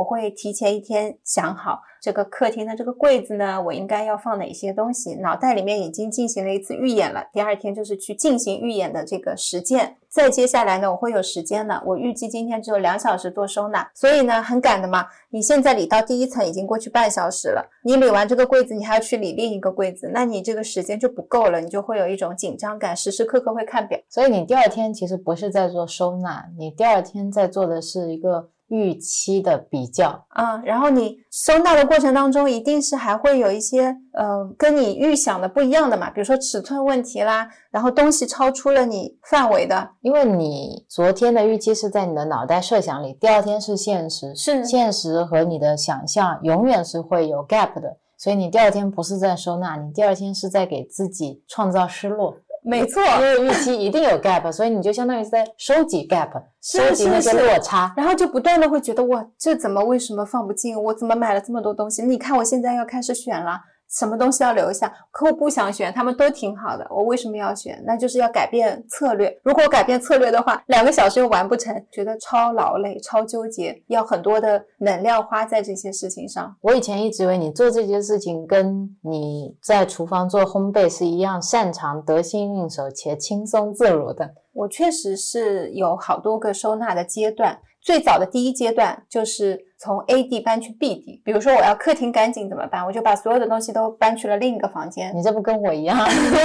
然后，哎，你走到客厅很干净哦，但是你有一个储藏间就凌乱的不行。我停留在你的第一阶段 三十年了，然后到了第二个阶段呢，我就开始广看收纳视频，购买各种收纳工具啊，然后呢就开始想利用收纳工具让你的地方变得干净整洁。到了第三个阶段呢，就开始学习一些更先进一点的收纳方法，比如说有什么竖式收纳法啦，啊，什么收纳工具一定要买统一的色调啦，什么物品一定要怎么摆放啦，还有彩虹。收纳法啦，等等，就你学了很多的观念，然后实践来又实践去嘛，好像又什么都没有成功，反正最后家都会变成一个凌乱的方式。再到后面，他们说你要极简吧，然后我这个人就是总有一些东西没极简，好像就是你纸巾也没有办法用到最后一包，总是会有一些库存在那里的。这是前面几个阶段，然后等我彻底开始做清理是一个契机，是。呃，搬到舟山来，然后我房间的东西做了非常非常大的清理。在那次清理完了之后，我回归看到自己的房间，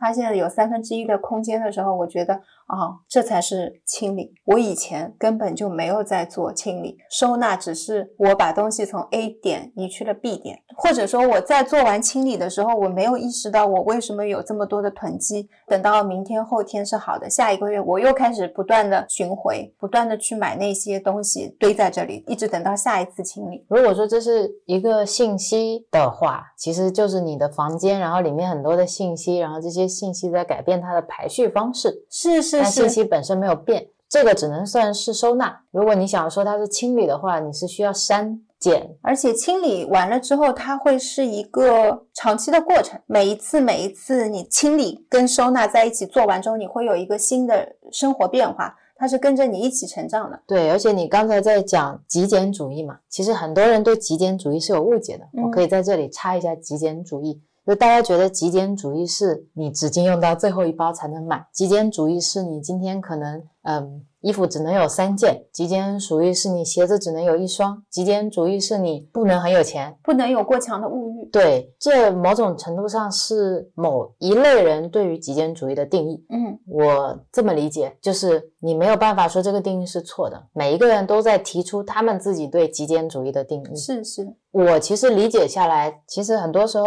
极简主义的理念是让你能够专注于某一些东西。就像我之前有看过一本极简主义的纪录片，在奈飞上面，还有一本书。当时我看那本书的时候还蛮感动的，它讲的是两个年轻人。二十多岁就很有钱，有钱到那种有豪车、有豪宅，有很多大家现在打工很努力，一两个月想要买的包包啦、这些玩具啦，在他们那边都是很平常的东西。但他们发现自己不开心，嗯买很多的东西都没有办法填补一种内心的空虚，反而加强了这种空虚。他们两个人就开始探讨为什么自己并不快乐，为什么富有不快乐，然后慢慢走向了极简主义这条道路。所以在那本书的开篇，他们提出来的第一个问题是：你快乐吗？嗯当时他们说，很多人希望通过积累更多的财富来寻求人生的意义，但是真正的快乐是源于我们是怎么样的人，我们成为了什么样的人。真正的快乐来自于内心，我们对自己不满，很多时候是因为我们成为了自己不喜欢的人。是，呃然后那本书的作者之一还有一个话很有意思，他当时引用了福斯特·华莱士的一句话说。每个人都有崇拜心理，我们能选择的是具体崇拜什么。嗯然后这个作者说，如果很多人可以去选择崇拜物质，那我也可以去选择崇拜极简主义。他们只是一种选择倾向而已。呃，然后对极简主义者另外一个还蛮好的定义是，极简主义者并不意味着什么都不拥有，它意味着你拥有完全适合自己需要和优先考虑的东西。这句话来源于有一个很有名的网站叫“流放生活方式”，我就这么翻译过来的。因为那个作者他叫科林赖特，他之前相当于背包客去环游世界，是很早的那种领先者。嗯就是很有钱，然后抛弃了一切东西，自己跑出去，然后写了博客。那个时候还是博客比较有名嘛。嗯他当时有一篇文章在他的博客上特别火，就是他拥有的七十二件物品，他给他在这个世界上拥有的每一件物品拍了一张照片，发在了博客上。然后他发现他只有七十二样东西。等他后来搬家的时候，他又重新写了一篇博客，说自己要减少到五十样东西。后来发现差不多只有五十一样，他就实现了这个目标嘛。但是你发现很有意思的是，在二零一六年的时候，他又更新了那篇文章，就是我所拥有的五十一件东西，下面有一个注释，那个注释写的是他说。几年前，他发现，当他去发这些，比如说我在这个世界上只有七十一件东西，或者我在这个世界上只有五十一样东西的时候，他强化了极简主义意味着拥有尽可能少的东西的观念。嗯所以他后面就没有再做这件事情了，因为他想告诉大家的是，事情不是这样的。当我们拥有更少的东西的时候，你你并不会因为你拥有更少的东西而变得更好，或者更健康，或者更有道德。或者更善良。他说，只有当我们拥有正确数量的对你来说重要的东西的时候，才是真正符合你自己的。嗯，而具体什么东西对你来说是重要的，对每一个人来说都是不一样的。是的，所以今天你可以因为这些东西对你通通都重要，所以你拥有一千件东西，而你过上了一个很美满的生活；也可以因为今天只有十件东西对我来说是重要的，所以我过上了很幸福的生活。这是没有办法拿来比较的，是的，并不是说少就是好，多就是不好，甚至有的时候少就是多，多就是少，嗯，他们之间是没有任何区别的。对，我发现他们其实说出来的很多的连接点或者共通点，都是你要专注在你重要的事情，然后你要去采取行动，是而不是停留在思考，也不是停留在无意识，而是投入更多的专注，更有觉知的去做这件事情。我就想起今天早上我在看凯文·凯利的那本新书，嗯叫《生活的卓越建议》，可以这么去翻译吧。它里面有一句很俏皮的话，说的就是最重要的事情是确保最重要的事情是最重要的事情，是不是很俏皮？像王尔德的话，嗯，就是你要保持专注，而不是你要把东西挪来挪去，挪来挪去，或者把东西捡到最少，你才是最优秀的，而是你要保持专注，知道自己重要的东西是什么，是然后保持在重要的东西上。当你专注的时候，你才有可能知道自己要什么，你才可能不被刚才所说的极简主义的数量所捆绑。说我必须只能有五十一样，所以我介于这五十一样再选择我的物品。所以当我们在说极简主义的时候，很多人就不再去探究到底什么是属于我自己的极简主义了。是，其实如果今天有一个标准告诉我五十一样以下，你就是极简主义者了，那很简单，我只要把东西减到五十一样以下，我就可以有这个 tag 了。对，但你要这个 tag 来干嘛呢？标明我是个极简主义。你今天是拿到一个极简主义者的 logo，嗯，那是你生活中最有意义的事情，那可以做。如果你今天想成为一个极简主义者，是因为你想让你自己的生活能达到一个快乐美满的水平，那也许你不需要成为一个极简主义者，也可以做到。是，我觉得极简其实减的是你的心。是，它不是外在的这个东西到底要多减，包括快乐。刚才在说，像作者他们有一些是非常有钱的人，他们因为自己太有钱了，他们能买他们想买的任何的东西，他们发现没有办法拥有那种快乐，所以这个快乐到底是什么？但我们也有很多普通人，可能现在还没有。过到这样的生活，所以我回去翻到我豆瓣的影评，就是关于我刚才谈到的《极简主义》这本电影。我在几年前写的短评是这样的：我说这个电影本身拍的还蛮乱的，但是里面有一句话还蛮打动我的。那句话翻译过来的意思就是说，我希望每一个人都能成为富人和名人。因为这样，他们就能够意识到这个并不是最终的答案。嗯，是很多时候大家总是觉得你。长大了，你就会变成你不喜欢的样子；你有钱了，你有权了，你就会变成讨厌的人，或者是你把兴趣作为事业了，把爱好作为事业了，那个爱好就不纯粹了。是的，或者换一个方式来理解也是一样的。我等我自己有钱了，我就会快乐了。对，我等我长大了，我就自由了。再忍一忍。对，我等我高考结束，我就可以做我自己想做的事情了。或者等我再忍一忍，这个感情就会变成我想要的样子了。或者是你应该要在。你年轻的时候尽可能的去努力，现在不是享福的时候。但是这个努力可能意味着你要去牺牲你的精神世界，牺牲你的身体健康，牺牲你的生活品质，来换取某一种形式的成功。对，就很多时候我们没有停下来踩个刹车去想一想，到底对我来说，呃，努力意味着什么？什么样算努力？怎么样的努力是我想要的？以及这个努力是为了什么？是的，还有就是为什么我在努力工作的过程当中，我要去损失我的健康？就是我用我的健康去换取了金钱。为什么这个健康、工作跟金钱它不是一个平衡的关系？今天签合同的时候也没有说我月薪，比如说多少钱，你会腰椎间盘突出，你会得腱鞘炎。对，为什么有一些跟我一起工作的人他们没有，或者他们是其他的疾病呢？为什么有一些有钱人很快乐？是啊，为什么有些有钱人这么有钱了，他们还是不快乐？所以很多时候，我觉得像这些作者，他们通过自己的经验跟体验在分享的时候，我们要看到的是，这也都是他们在寻找。人生过程当中的一种体验，他们所获得的经验跟方法，它不是一个唯一的途径。就像我们之前说的，我们在领试题，他们在写参考答案之一，对，那只是一个例题，但我们每一个人是有自己的练习题的。对，然后我们带着自己的偏光镜去看这些东西的时候，就会缺失，你就会可能看到，哦，极简主义是五十一件。很有可能会忽略掉作者所说的后面的其他更多更重要的发人深省的话。你想要的，如果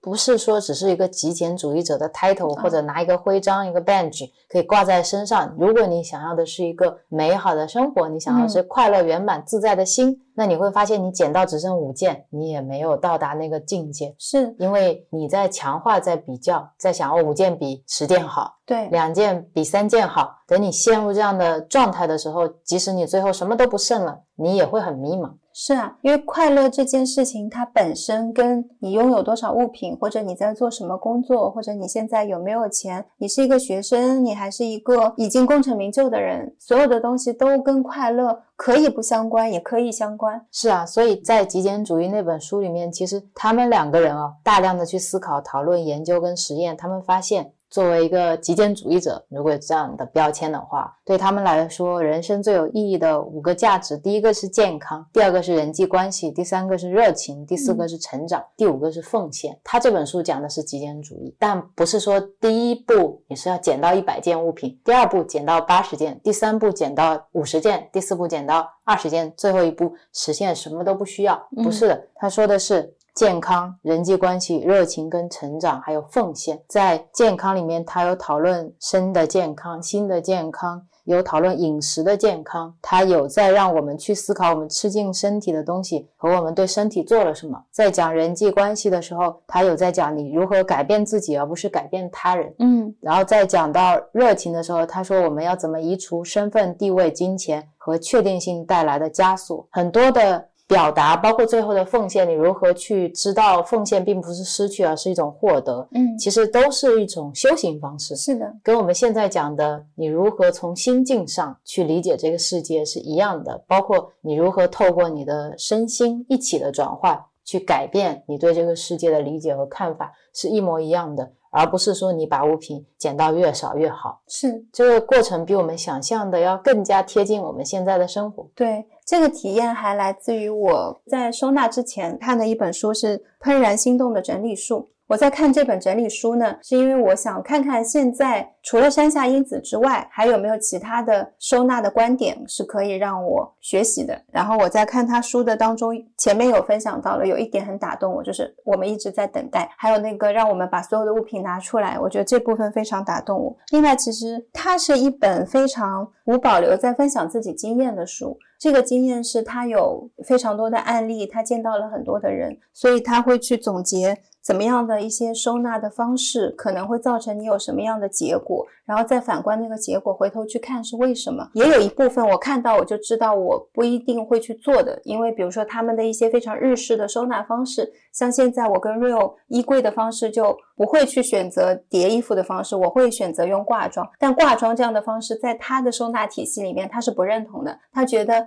虽然挂装很方便，你收回来就可以挂上去，但是以他的经验来说，永远没有办法让物品能够很好的去获得收纳的那种整齐感。因为他特别喜欢在叠衣服当中的那种冥想体验，我把它称作为冥想体验，所以这也是他的一种修行的方式。嗯，这本书带给我最大的一种感觉就是每一个人他会有自己的方式，就像 Rio 刚才分享的，对他的方式其实是透过他自己一段一段一段成长的经历，是的，经历的每一个事情、每一个人以后锤炼出来的。对，然后他会有自己的强烈的观点。会告诉你这样做是不好的，然后这样是好的。这个就是我看他的书的一种感觉。但是我觉得他毫无保留的分享的经验，给我的这次收纳有了很大的灵感。这个灵感也很有趣。我以前会关注在他怎么做，我现在更多的会关注他是怎么开始的。我以为你会关注他为什么这么做，因为他有写的很清楚，他为什么这么做，也是因为了解了这个原因之后，我知道，我理解，但是我知道不适合于我，所以我会把它放下。那他是怎么开始的？他就是告诉我说，永远没有明天，不用等待，然后把你所有的物品都拿出来。我看到这一点，我就去做了。可是为什么我们之前聊那么多，活在当下，你没有过去，没有未来，你都不会想要马上做呀？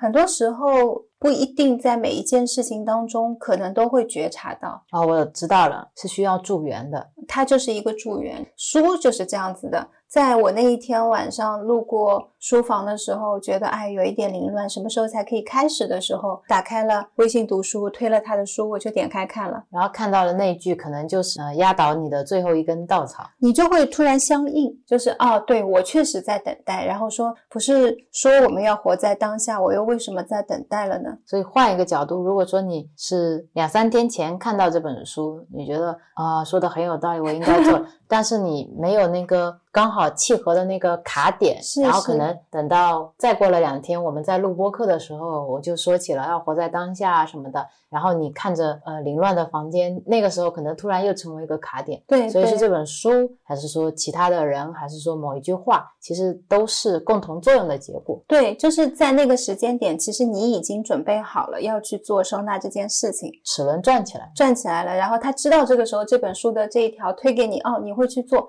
然后一切就会按预期的去发生。因为现在的我已经不再会去想，那把所有东西都摊出来，到底会怎么样呢？我知道再多想也只是念头，所以晚上我睡觉前就打了坐，打完坐了我就看了会儿就睡着了。然后再到好像过了一天还是两天，我就说好，我们就试吧。在这个过程当中也没有再去看其他收纳的书了，因为我知道当我开始做了之后，物品会带我去到他要去的地方，不管那个地方是要去垃圾站，还是说今天去抽屉里，还是说要去做流转，我知道一切都会发生，然后不要去预期。这个过程一定有多顺利，也不要觉得它好困难，然后来了我就面对嘛。我要做的就是时时有觉察，这是我当时的唯一的一个感觉。然后说回我们整理的现场，那天现场把所有的东西都摊开来之后呢，我的第一感觉就是还好嘛，只有客厅中间的一块空地堆满了东西，也只是走不了路。对，但是中间你给我留了一个空位宝座，所以我就到中间坐下来，还摆了一个冥想的姿势。是我以前是收纳这件事情不是很愿意让 Rio 一起来做的，或者说我只会让他负责一个他自己的物件，小范围的让他自己去做，因为我觉得。他对自己的东西比较熟悉，也确实是。然后像现在所有东西全部摊出来，我遇到的第一个困难是我自己也不知道到底要做什么。然后 Real 呢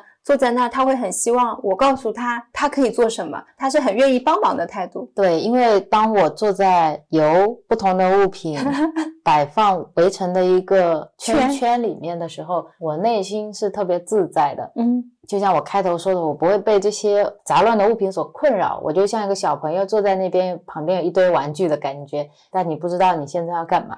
是，然后我想了一下，我就说就分类吧，把你能分类的东西就分类做一下。我在这个时候还在不断的搬东西，本来搬东西这种力气活一般会让 Real 做，然后我选择让我自己搬，是因为我需要知道我。有什么东西大概是多少？其实搬出来的这个过程就是让我觉知的那个过程。然后如果只是坐在那边把搬出来的物品进行分类的话，不管怎么分，到最后又是我可能会放回去。所以这个过程当中，我就觉得，嗯，进出我心里都会比较明白。然后抽空点了咖啡，像以前整理就会啊狂做，做到很累，三个小时以后坐下来精疲力竭。然后这次就会很慢悠悠，可能拿个一堆东西出来就喝一口，喝一口的时候，我其实在停。我在停，是在看这个地上。已经出来了多少类似的东西，眼睛扫描就可以了。原来我还需要把这些东西都放在一起，其实现在不用，大概看一下，你就会看到比较大件的东西嘛，像保鲜膜什么，你一看就知道那是保鲜膜。那全部都搬完了，你就开始往回归。我就像无头苍蝇一样，我感觉自己归类啊，比如说我把一些嗯双面胶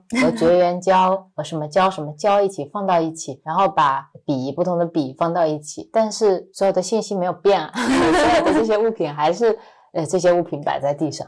你有帮我做一件非常重要的事情，因为当我陷入这种细小分类的时候，我经常做，我容易把它过度细分化。就比如说笔，圆珠笔要放在一起，钢笔要放在一起，水笔要放在一起，胶带的话。窄的透明胶带在一起，彩色文具胶带在一起，还能这样？对，在我这里类别是很细的，然后它们各自有不同的用途，可能对我来说最后又会放在不一样的地方，但是对你来说就没有这个困扰，你就会觉得哦，长一样的都是胶带，胶带嘛就都是要用的时候一起去那边找就好了。笔的话，那就大家一桶一桶放在那里就可以了。小一点的笔筒放不下，那就去换大一点的桶。然后就会跟我说，这个东西你觉得拿来放零食是不好的，因为放在里面看都看不见，都没有办法。吃，哎，我觉得你这个建议很有道理。所以，当你去做这件事情的时候，是很大的释放了我会陷入这些细小分类的这个困扰当中，我反而有了一个能观看全局凌乱物品的那种机会。然后一边喝咖啡一边就做。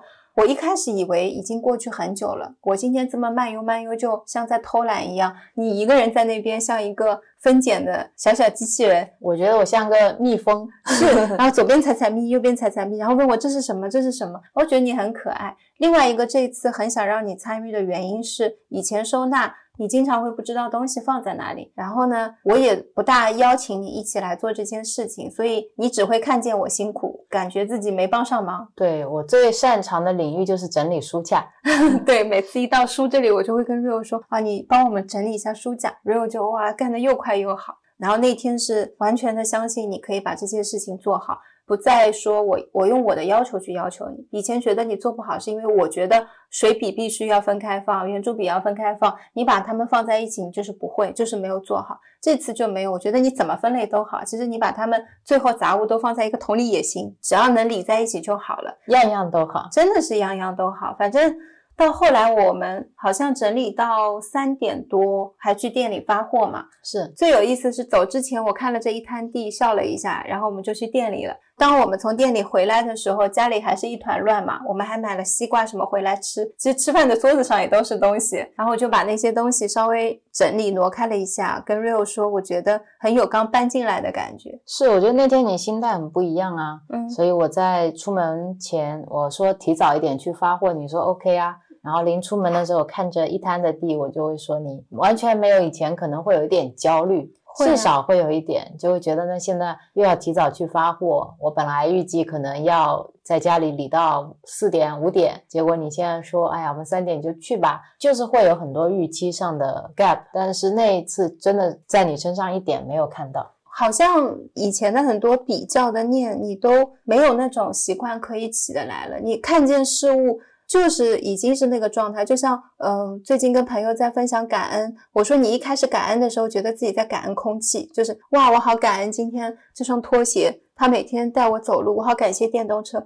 还没有起那个心。但是你做一段时间之后，你突然某一天你知道你在感恩什么了，但是你得要可能要先做，你要先去学着去说一些感谢自己的话，之后你就有那个体验。就像我们这次的。收纳也是一样的，不是我今天坐在那儿，我说我要练习转念，我现在有这个念，就是来自于我的分别心，我要放下我这个分别心，然后呢，我应该要怎么样？其实这些是在过去的这么多个月当中，我们不断练习，最后现在出现的一种变化。而且这个转念不是说今天我要转收纳的念，嗯，我就要练习五百次收纳，然后等到第五百次收纳的时候，我就好了。或者我今天要去做烘焙，我要练习五百次；洗碗要练习五百次，不是这样单个单个去击破的，而是今天你会转念了，不管是收纳，什么念都，还是工作，还是学习，还是恋爱，还是家庭，还是对对对，你的生活，它通通都可以转。是的，就是因为你看待这个世界的角度是变了，那你。看待世界的角度都变了。今天收纳的一支笔也是你世界当中的一个角度啊。对，当你今天去看这个地毯，它像孩子一样；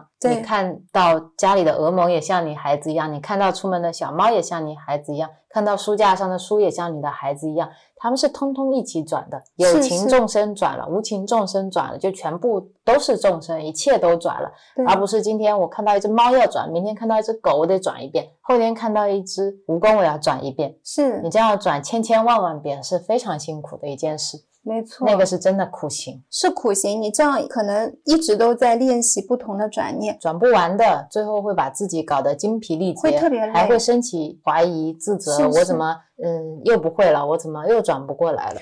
就是我感觉。在练习的过程当中，当你觉得我很累的时候，就是一个特别好的节点，因为你开始觉知到累了呀。累了代表什么？就代表是不是我们在转的过程当中太辛苦了？对，我觉得修行一定是一件让你觉得越来越开心、很喜悦、越来越不费劲，而不是会让你觉得我要费好大的劲来做这件事情，来达到一个预期。对，要不然那样又变成了一个世俗意义上的努力了。是，然后转念最大的魔力是在于它不需要你有任何的自我限制，因为当你的观念转化了，你不需要像大人对小孩一样说你这个不能做，你那个不能做。我想起了一首 S.H.E 的《魔力》，你听过吗？那做这次的歌，好，歌都有了。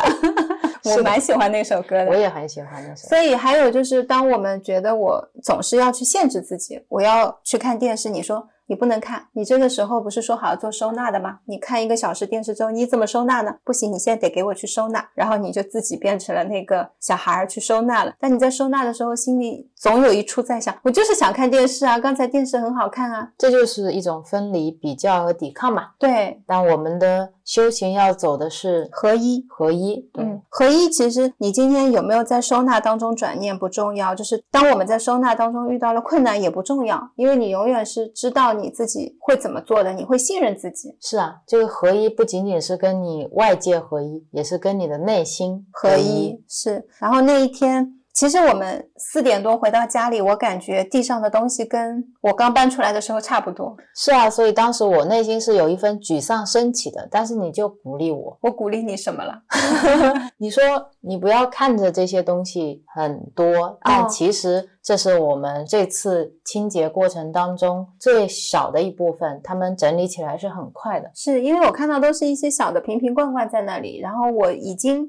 把我们大的东西都归进去了，所以我知道这些东西就算全部打包，我可以说最差的场景就是全部打包放在一个黑色垃圾袋里。所以跟你一起做这件事情的人，其实心态对你来说影响是很大的。嗯，这也是我的一个体验，就是以前如果做这样的事情，你即使在鼓励我，或者在称赞我，或者在尝试，嗯。认同我，但是我能感受到你内心还是会有一些不满意。我是要升起力量鼓励你，升起力量认同你，因为我知道我应该要在这个时候要做这样的角色了，而不是。完全的百分之百的觉得哦，你真的做的不错。所以当你鼓励我的时候，我内心是有一些压力的，因为你跟我是有交感的嘛，你会感觉到这种我已经很累了，我现在除了要做那些事情之外，我还得鼓励你。对，是这种感觉。是是。但是这一次不一样，这一次你的那种鼓励是发自内心的一种轻松的鼓励，所以你把那份快乐也传递过来了。透过这份鼓励，我觉得我今天好像真的做的还不错，是真的做的很不错啊。因为如果没有你，我面对不了那么细碎的那。些东西的分类确实是这样子的，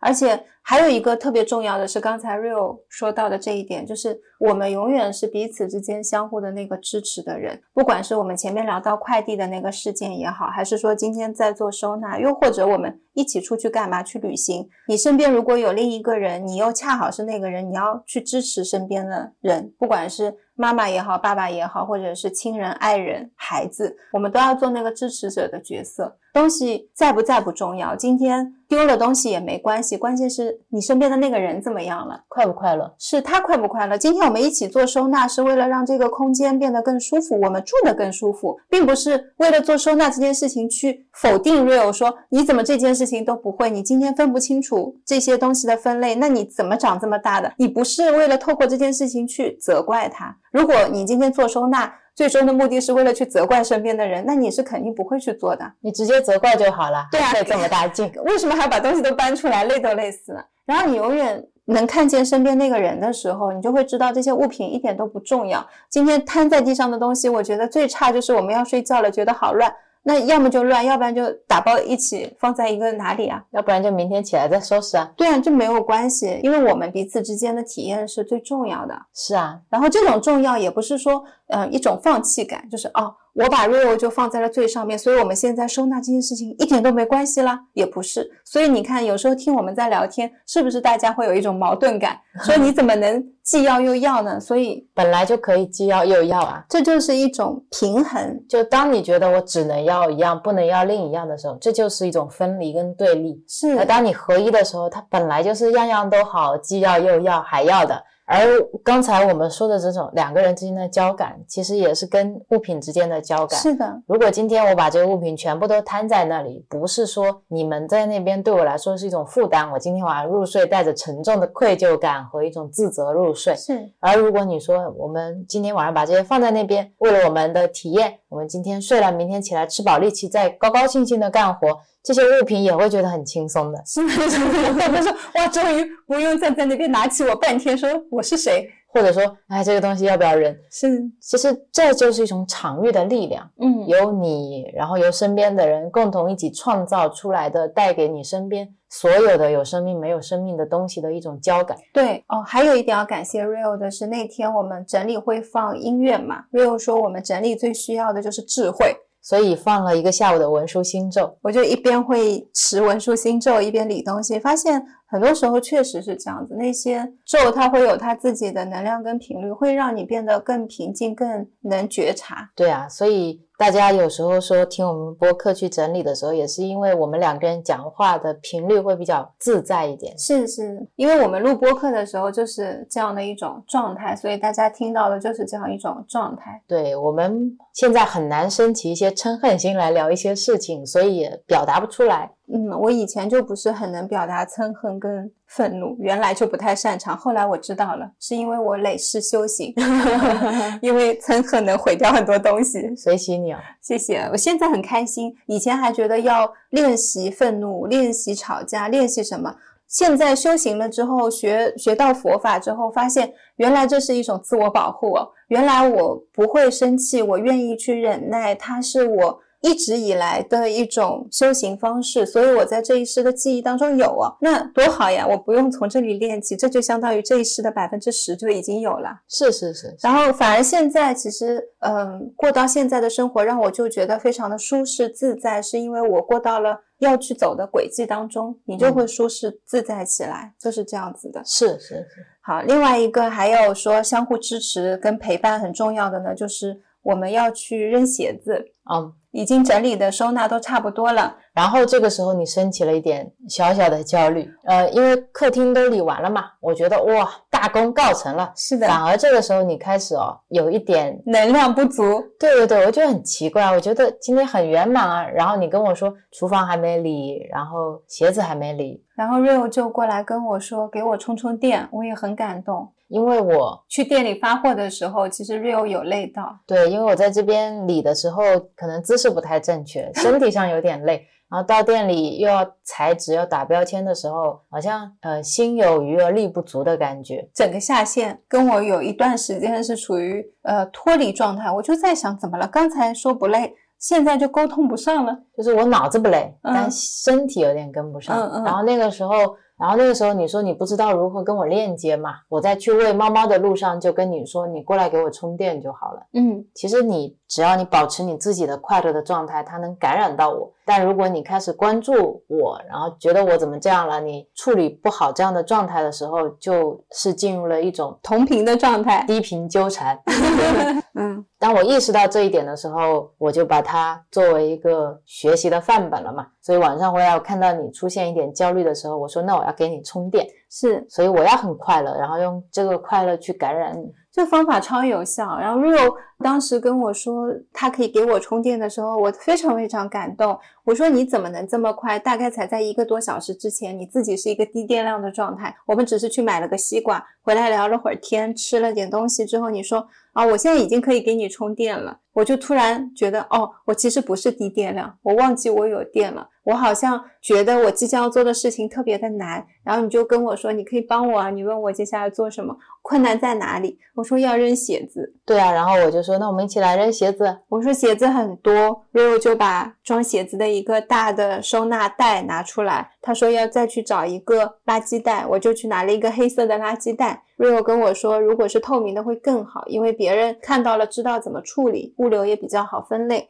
我觉得他说的也有道理。然后呢？我就拿了一个透明的袋子过来，Rio 一蹲下来就拿出三双帆布鞋，说：“啊，这帆布鞋我是不是要留一双呢？”结果一双都没留。对，其实那三双，我说实话，我都挺喜欢的。嗯，三双都是匡威的，一双白色，一双蓝色，一双橙色。那个亮橙色我以前很少穿，但是那个穿起来呢还蛮搭我的。嗯，所以我挺喜欢这三双鞋子的。那你为什么要让他们流转呢？其实我穿那三双鞋一直都没有很舒服啊，因为它底很薄。如果我穿着它走路走一天，我的脚就会太累。然后我又因为这三双鞋子好看，所以我一直都舍不得扔。嗯，不扔呢，我就总想着这鞋子都在，又不穿它就是一种浪费，所以偶尔又会拿出来穿，然后一穿呢脚又疼，你就会形成这样的循环。是，所以当我那天看着那三双鞋的时候，我就知道原来断舍离是需要勇气的。嗯，你是不是能下定决心去说你可以不需要这个东西？嗯，就你是不是真的能拿出来？我就想起了很早之前我们在播客里聊到的，当我能够布施五十块的时候，我能不能布施一百块？当你真的能够把一百块钱打出去的时候，那一刻你才是体验。嗯，到了嗯那种布施往前走一步的那种感觉，就像是我在冥想打坐的时候，我觉得快不行了，然后说再来五秒 那种感觉。今天如果一双我都舍不得捐，到我把三双都捐掉，就是往前推一步。你当时非常轻易，直接拿出三双，然后说都捐了吧。这个念头在脑子里面，我刚才说的就是一秒，真的是很快。其实修行就是帮助你把这些念头从可能要想三个小时变成想十分钟到变成想一秒，是是，它们是种压缩的过程。你好像长出了另一个你自己，你知道哦，很多人会有这样的想法，很多人会有这样的想法，以前的你有这样的想法，曾可能有那样的想法，然后这些东西全部都好像弹指一挥间，全部都不见了。是啊，我还在那边，本来在想说，哎呀，有一双粉色的鞋，我也是穿着脚疼，很不舒服。前几天呢，Rio 跟我说有一双同款的白色嘛，要我扔掉，因为那双我穿着脚会疼。我当时扔掉还有一点心疼。因为我的鞋都是妈妈说能补就再补一下什么的，就是能穿就穿，不到前面开口是不可能会去扔的。扔了那双白的之后，我觉得好像也还可以哦。结果本来那双粉的我是有点纠结的，我想要不留一下吧，一双以前的鞋都没有了。结果如果直接扔了三双，我说哇，要向他学习啊。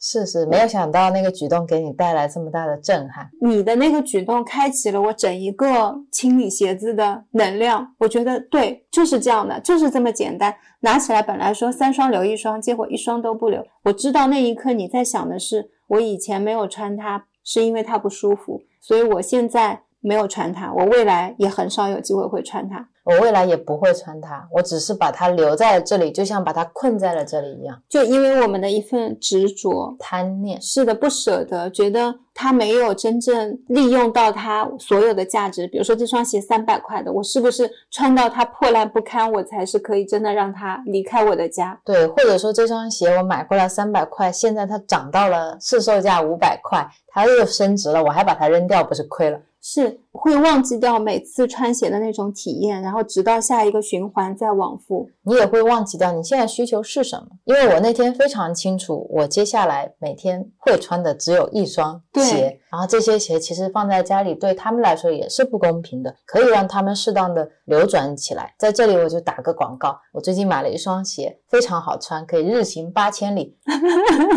这个 idea 源于我们去西林禅寺，对，西林禅寺的时候看到那些僧人脚上的鞋，我说，哎，这鞋蛮洋气的，看起来很舒服。是，然后我就去搜，原来僧人穿的是罗汉鞋，那我就去网上买了一双罗汉鞋里面最贵的，嗯，也才两百多块钱，这太舒服了。你穿上这双鞋，你就想一直走路。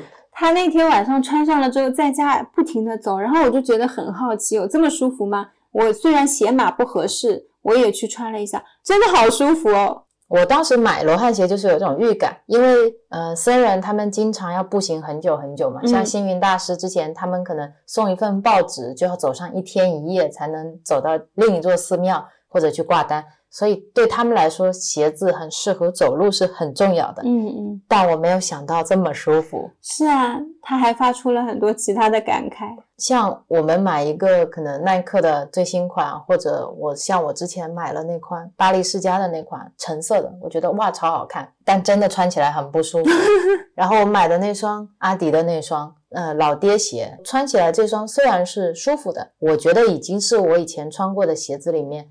已经有那种所谓的踩屎感的鞋了，在这些我很喜欢的运动鞋领域里面。但是等我穿上这双罗汉鞋的时候，哇，真的开启了我的一个新世界。他那天就在家里面啊，一直穿着这双新鞋走来走去，一直到我们要去倒垃圾。我说你要走出去的话，这双鞋就不能在家里穿了。但这双鞋其实它的价格还没有我刚才扔的匡威的鞋贵哦。对你那个匡威是高帮的，对，一双匡威的鞋要好几百块钱，但是这个罗汉鞋你去找里面 top 的最昂贵的也就两百多块钱嘛。差不多是这个价位，所以我就在反观我们自己嘛。我买一双鞋要什么？就对我的需求而言，我并不是要这双鞋来彰显我的身份，是我要这双鞋来支撑我的身体去到我想要去的地方。而在这个旅途过程中的每一秒，我其实都是在跟这个鞋子进行协作。是，是我需要一双可以跟我进行很好的搭配和支持的鞋子，这是我的需求。所以我现在找到了一个可以支持我的鞋。我特别为你开心，然后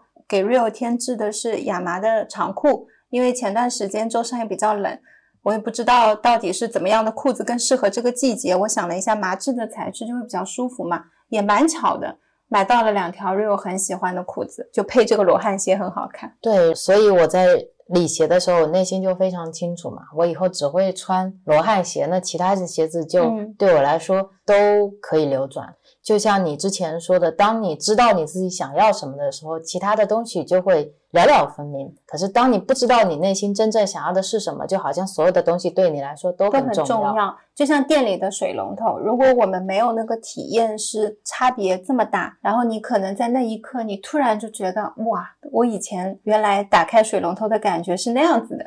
或者需要一个创伤，就比如说水龙头突然爆了，就是我们的创伤，然后你才有机会说，我今天要去修，然后你要修，你才有机会说，我今天要不把这个水龙头一起换了。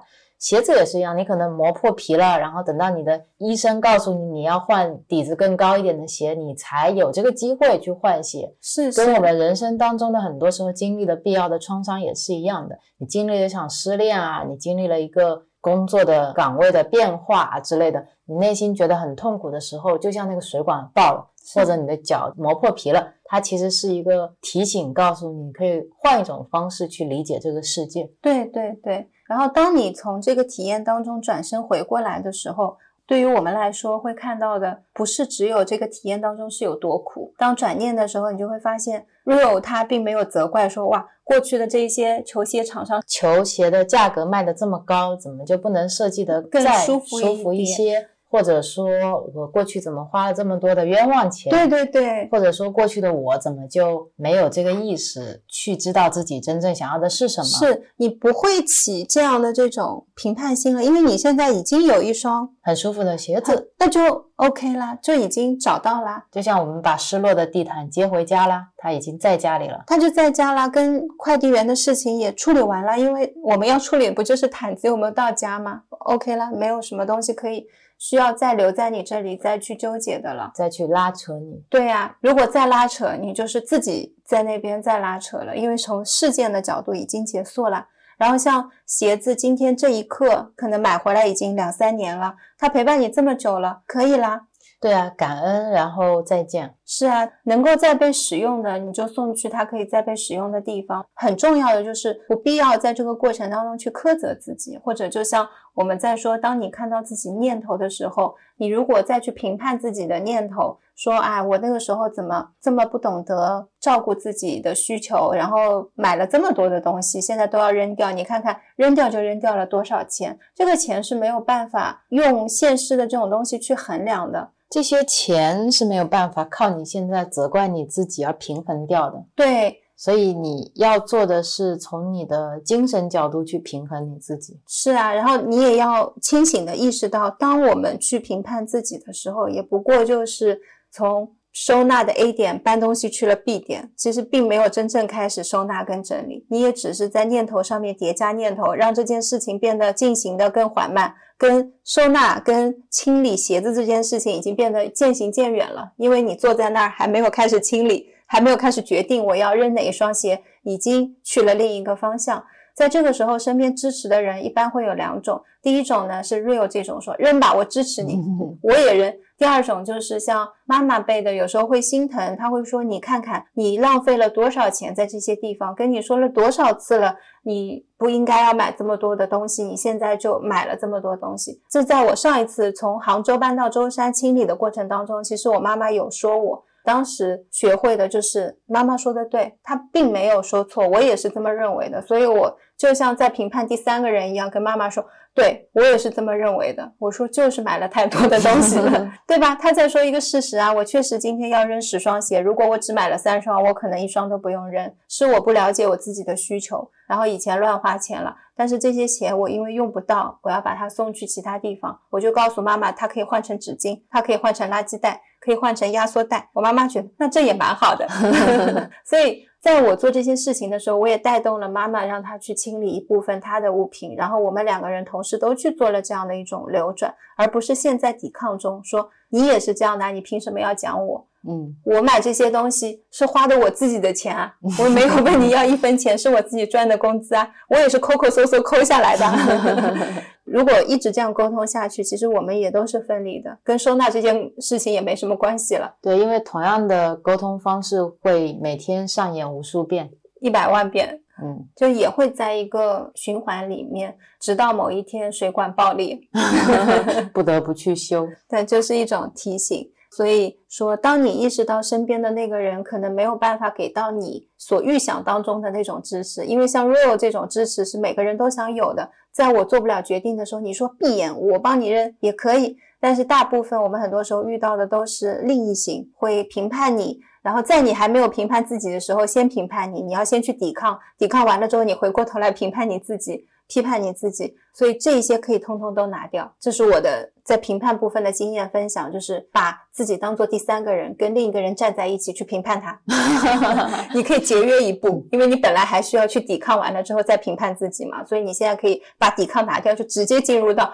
我们一起去评判层。他就是一个浪费、不懂得节约的人。是是是，没有什么，你们就在说第三个人，你可以拿个娃娃放在那儿，然后不停的说，或者拿一双鞋把它当做对象都可以。其实我觉得你呃处理事情跟沟通事情的方式有很多种，不要被情绪带走，就是智慧升级的时候。嗯，是的。然后我在这次收纳最大的收获是，除了对鞋子的断舍离之外呢，还有一个很重要的是，我看到了过去我们的生活，我发现我需要清理的都是我去年不舍得清理的东西。对，去年不舍得清理，今年它还在，也还是要被清理。是，也看到了为什么过去自己这么不舍得，因为有一些东西它有自己的记忆，有一些物件它有未来的用途，我们很容易会被带到过去跟未来。但是你在当下的自己，如果你以你为这个物品的使用者，像 real 一样问一下，呃，如果我现在要一双鞋，是以它舒不舒服作为我要不要留下它的标准，他们都没有故事，他们都是一样的东西，那我留不留它？如果你要留，你就留；如果不留，你就不留。如果说今天这是一封信，它是有情感的，你就拿一个盒子好好的装起它们，再有一次机会去看到它们。是的，如果说一双鞋今天它很不舒服，但是它承载了你的一段很珍贵的回忆，你就用一个方式把它裱起来，挂到墙上去。就像我今天还是在看凯文·凯利的那本书，他虽然是在讲人生建议，但里面有一段话是很打动我的。他说：“当你有一些东西，你把它像压箱底的一样放在那里，而并没有把它很好的展示出来的话，那就是一种囤积。是，所以我觉得很多时候我们的一些纪念品也好，他们并不是要被你尘封在箱底的，你可以把它们拿出来，你可以用不同的形式让它展现在你家里。当有客人来的时候，甚至只有你自己的时候，你可以一眼看见他们，感受到他们带给你的那种欢乐和喜悦，是，带给你那种回忆珍贵的价值。嗯、可以跟朋友诉说那天快乐的心情。所以这也融入了我这次的收纳当中。嗯，我就会希望有一个区域是可以陈列一些我们有记忆、有回忆的东西，而不是每次都把它们很好的、小心翼翼的打包起来，再也不去看它们。是，Real 还把呃我的一些原来画的画，把它们放去了可以陈列的地方，还把自己过去的一些回忆的东西重新做了一些归类，然后有一部分他觉得可以再流转的，就把它都打包起来。是的，就像我今天去到店里的时候，把木友送给我们的卡片啊、礼物啊。都展示出来，展示出来了，对，而不是把它们小心翼翼的收到盒子里面去，就像我们在墙上的留言墙一样。当我们每次多看他们一眼，就多一分的欢喜，是是是，他们也会因为被看见而欢喜。是这一点我非常的受打动。然后 Real 也在这个过程当中提供了另一种视角，所以你身边的人，我觉得我们不要用一种固有的。模型就把它看成只有那个样子了。当我认为 real 不会收纳的时候，它只能坍缩成那个不会收纳的 real。然后被你说了以后，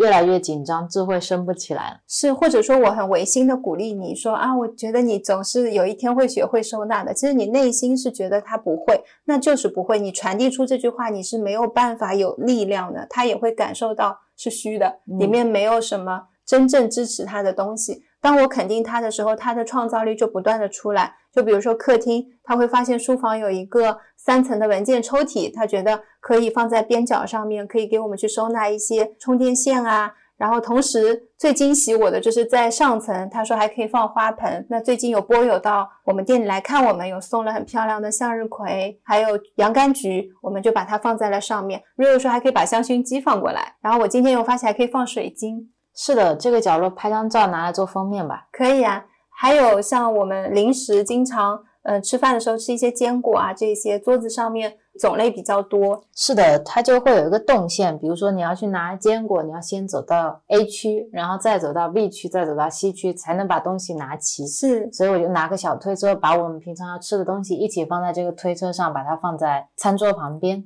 还有一个，我这次收纳特别大的变化是，我没有为这次收纳买任何的东西，一件都没有。我们现在在利用的都是家里原来的东西，只是说，呃，像这个文件柜原来被我们堆放了杂物，放在书房。然后像这个现在的临时小推车，以前承载的是文件柜的作用，但其实一点都没有特别整齐。然后 Real 的这种想法置换了之后，我觉得他们都发挥了自己很重要的、很好的一个作用。是的，有时候我们在说清理的时候，并不是需要你买更多的东西。来达到清理的效果，而是可以去看到这些物品不同的面相。是的，还是呃，我们有时候会带着整齐的一种固有的观念去看待，就是我会觉得我房间这个角落一定要这样，一个角落一定要那样子，这样才是整齐，或者希望它变成别人家里的样子，样板房。对，Instagram 上面看到的、刷到的某一张图片上面那个角落的那个样子。它那么好看，是因为它放了这个东西和这个东西，所以要把这两个东西买回来，然后变成这个样子。但当你把这两个东西买回来的时候，你发现你家还是那个样子，因为你还是那个你，你不是 Instagram 上面那个博主。如果你是他的话，你你的家会变成像他一样。对，因为只有当你觉得我现在这样也很好看啊，是是，你变成他那个样子的时候，你才会觉得也很好看。修行也是这样，收纳也是这样，因为生活是自己在过。没有任何一个人可以替代你去做一些什么事情。你很有钱，你今天去请了一个收纳师过来给你做一个非常系统化的收纳整理。最后是谁需要去用，谁需要维护，还是你？那你家有保姆，但是保姆没有办法代替你去洗手间去刷牙，没有办法代替你成佛，对，没有办法代替你去处理你跟你孩子之间的关系，你跟你亲人，你跟你爱人之间的关系，很多最最重要的那个连接点是只有你自己可以去做的。所以我觉得很多东西，我以前也是会觉得更多的去学习，然后他们的方法一定是更智慧、更好的。后来我发现是的，就是过去的那些经验让我了解到我没有办法成为他们，但是他们同样也让我成就今天的我，有了很多的一些基础跟资料。只是那个时候我以为那是我的唯一方法是唯一，现在我知道其实观念是唯一，就是我怎么样能够更好的支撑起我自己的收纳体系，我怎么理解清理跟收纳。当我把它跟心合一的时候，我知道衣服是挂着还是衣服是叠着不重要。若跟我两个人更喜欢哪一种，哪一种更方便，这就是我们目前最好的方式。嗯，一直到下一个阶段，我们觉得叠衣服很好，叠衣服是冥想，我们就会去叠衣服了。我们不会因为自己以前挂了衣服，觉得挂衣服很好，现在变成叠衣服好了，就觉得自己好像没有忠于之前的那个我。不会觉得这种改变好像是一种不真实的状态，因为也有以前有朋友说，那我如果改变了，我就不是我了。其实，在此刻我们在说这句话的时候，你就已经不是你了，你体内的细胞就已经变了，只是你自己的思想觉得你还是你，这不是我值吗？本来就没有你啊，就是放不下很多东西是真的。当我们全部都抓满的时候，你是没有。精力去做任何其他的事情的，放下你自己很简单啊，就是如果今天我不是拿着名牌包包，呃，没有穿着很很时尚的鞋子、衣服，我就穿了一个普普通通的罗汉鞋。当你走出去的时候，你身上也没有带包，没有穿什么名牌的东西，没有什么名牌的首饰，没有什么 title，你走在街上的时候，你内心是什么感觉？你会不会看到别人看你一眼，你觉得哇，是不是我今天的鞋穿的很奇怪？对呀，是不是因为我？今天没有背我昨天那个包包，还包括说我是不是因为没有喷昨天的香水，我才会变得那么不自信啊？我就应该出门要化妆，素颜是不能见人的。对，我觉得这才是一种内心真正的极简，就是呃，所有外在的东西都不成为你拿来定义自己的一部分，是，这才是真正剥离掉所有外部东西之后的你。如果这个时候的你。是踏实的，是自在的。我今天可以随便穿一双拖鞋出去，我都觉得很舒服。别人看我，我觉得很欢喜啊。我今天能带给别人快乐，很快乐。那一切你都是好的，有钱也好，没钱也好，化不化妆，有多少件物品在家里，都是一点都不重要的，因为你内心自在。是的。然后呢，还有一个这次在整理当中让我觉照到自己的，就是我们家的电器。嗯，我有一个已经跟了我十五六年的烤箱，一直能用，我就一直在用。还有是我们的那个电高压锅，嗯，去年的时候被我摔坏了一个地方。但是被我按回去了，时而能用，时而不能用。就是你用的时候小心照看它一下就可以，但碍于它百分之八十的时间都是正常的，百分之二十不正常，我就觉得还挺好的。然后另外有一个背景呢，就是我们在店里面会有全新的两样电器，一个是微波炉，一个是烤箱。开店没多久，曾就买了，因为觉得我们会在店里很忙，长时间待在店里，所以需要把饭做好了带去店里吃，然后就可以热一下什么的。但是我们后来因为修行，开始去觉照饮食健康之后，都会自己在家里做饭，好好的照顾自己的身体。对，再加上也减餐了。对，没有我们想象中要一日三餐在店里吃的很辛苦。是的，发现在店里好像不用吃东西，没有什么必要要用到微波炉。所以微波炉之前给我做的一个作用是。我会用它清理蜡烛杯，因为微波炉打一下就会比较方便融化。还有个风险就是，如果里面有蜡芯，它可能会点起来。我就发现这样也不是很好用。微波炉买来是没有热过食物的，烤箱呢在店里烤过一次，什么东西热了一下，用过一次是新的。然后我在家里一直就在用旧的。对，那天晚上想要换高压锅的契机是我在煮粽子，就发生了另外的百分之二十的那个概率。对，当时那个盖子它就会漏。气嘛，高压锅电的大家知道，就是它一般是煮开了之后有一个气把阀门顶上了，就处于压力状态。然后之前那个阀门坏了嘛，嗯，朋友在煮粽子要煮好几波那种，然后那个坏了之后，我就顺口问了，我说我们把这个高压锅换了吧。以前你都会说再用用再用用，是的，但是那天你跟我说好，所以我马上就买了。好快，然后瑞欧在那边买完高压锅，他跟我说第二天就能够到，所以我在问自己，我放不下的是什么？放不下的是它好像间歇性还是可以用的，那就凑合用一下。但凑合的过程当中，我可能就会煮粽子的时候发现它漏气了，我需要先关掉，然后等它那个气再排掉一点，才能打开盖子，然后重新调整再去煮。有可能煮的时候它又漏气了，你又要再重复往复这样的过程。然后像那个烤箱呢，每次在烤的过程当中，它旁边会有一个地方会闪火花。我第一次发现的时候有点紧张的，后来我就也就习惯了。对啊，所以当我说换高压锅，你说好，然后你还主动提出来说烤箱也可以。把它替换掉，换成店里的那个，我还蛮惊讶的。我感觉店里的那个也没有在过去一年被我们真的使用起来，它也在等待。然后这个已经用了十五六年的烤箱，它好辛苦。就他说你不知道我每次要预热到一百八十度是有多么累吗？因为它十分钟根本热不到一百八十度，我得要再多给它十分钟才可以。对啊，所以每天早上如果吃早饭是需要用到烤箱的，你都会选择不用，因为要等比较久。是的，你烤半。半天发现哎没有热嘛，就会需要去用时间慢慢调整脾气，然后还要接受中间的这一些他们的问题。但他们其实用问题在告诉我我累了，我可以退休了。我说不，你还没有寿终正寝，你要干活，你不可以退休，就那种感觉。其实放不下的就是这种啦。其实放不下的是你，烤箱和高压锅都想放下。是，然后我就是会觉得已经跟价值无关了。到后来，因为一个烤箱当时买是两百块，但是。你用完了之后，你觉得扔掉了，就是我过去十几年的一种好像回忆跟记忆。我还记得我当时在商场买它的样子，我忘记掉我已经用它十多年了，这每一刻、每一分、每一秒都是真实的。我也不是一个挥霍的人，然后就好像说我今天见到新款，我就一定要把老款去替换掉，而且新款就放在店里面，也没有在用它。我我就突然搞不明白自己怎么想，你知道，在那一刻我说换掉吧，还想到前段时间。我们店里面，我一直在用一个电陶炉，是用来加热蜡烛的。那个电陶炉表面的金板都爆掉了，总共店里有四台，我爆掉了三台。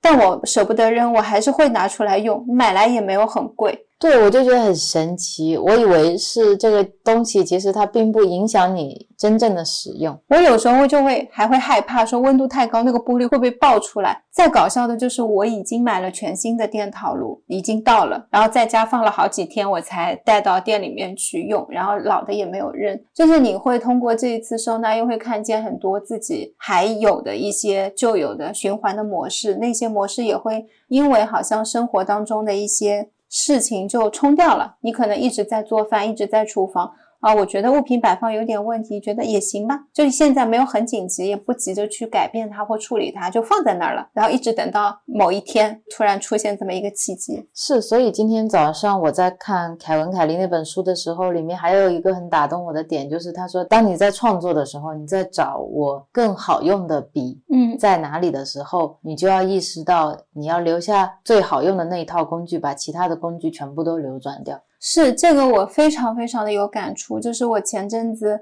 练习画唐卡的时候，我当时对那支笔不顺手，然后我觉得我应该可能能探寻到更适合的笔，我就按照自己的习惯去买了。买回来发现很好用，但是老的笔我也没有让它流转。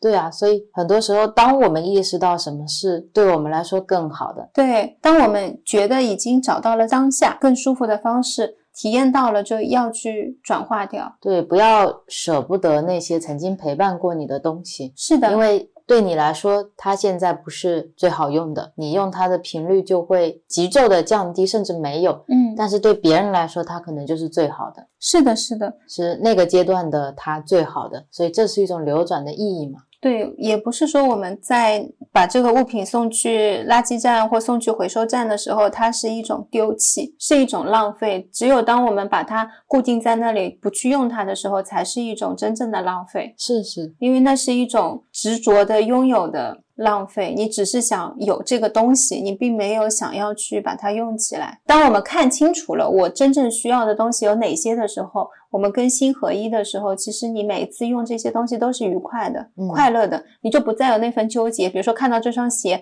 我说这双鞋很好看，但是穿着不舒服啊；又或者这双鞋很舒服，但是我穿着不好看啊。你总是好像中间有二分之一是不见的。那你现在在看到鞋架的时候，你就很自然的，我今天早上想穿哪双就穿哪双，因为双双都舒服啊，嗯，双双都是我想留的。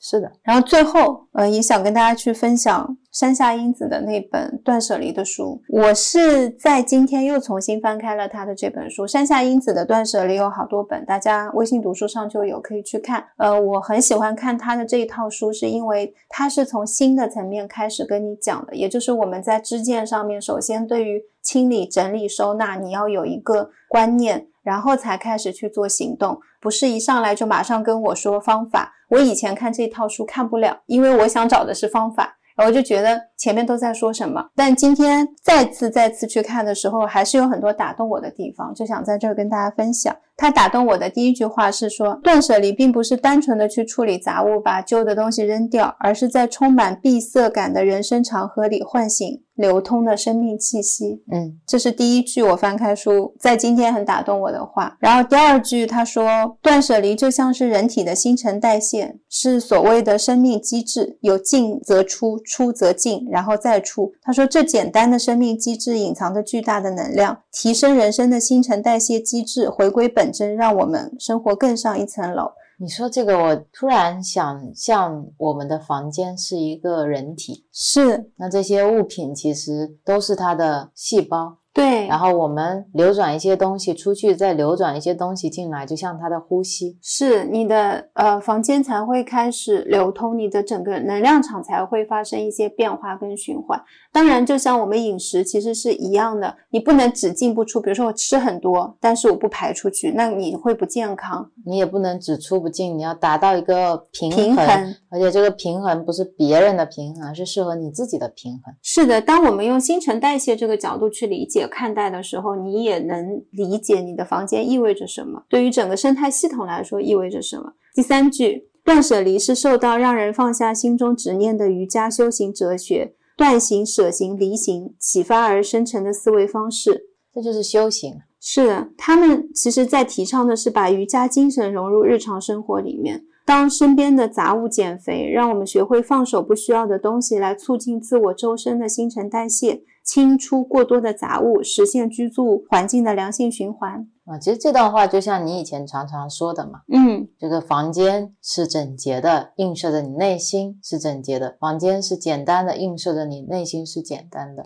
对，如果你往角角落落看是非常凌乱复杂的，那你内心现在可能也是这样的状态。是啊，外境是你修行的一种显化。当我们觉得做家务很累，我提不起劲，或者说我一个人觉得很孤单的时候，你在生活中就是孤单的。你生活做不做家务也都是疲惫，都是累的。然后你想要得到别人的认可，你想透过做家务。啊，把家里收拾得很干净，为的不是我在这个环境当中怎么样，而是希望得到别人的认可。我不是说，呃，我们在做收纳的时候去考虑到别人这是不好的，我也会考虑 real 怎么样会更方便。但是你要看你的这个支点是什么。如果你的支点是 real 的一句肯定，那 real 今天没有给你肯定，你今天收纳这件事情就觉得自己亏了，白做了。我做这么累是为什么呢？我为了这个家做这么多是干嘛呢？然后你就会不断的否定这件事情。但是如果你的支点是，你是为了让自己的生活变得更好，你为了让自己的内心更清净，那你在做这件事情的支点就是很牢固的，因为你就是那个支点。是是是，然后快乐啊、幸福啊、别人的夸赞啊，以及整个家庭因为你的收拾而变得更加轻松和愉悦，这些都是副产品。是，然后我们在家里面，其实真正你要放进去的还有很多爱的能量。这个从很多细小的地方就可以看出来，比如说你在家里，你对这个场域都会说什么样的话？你跟家里人说什么？是的，然后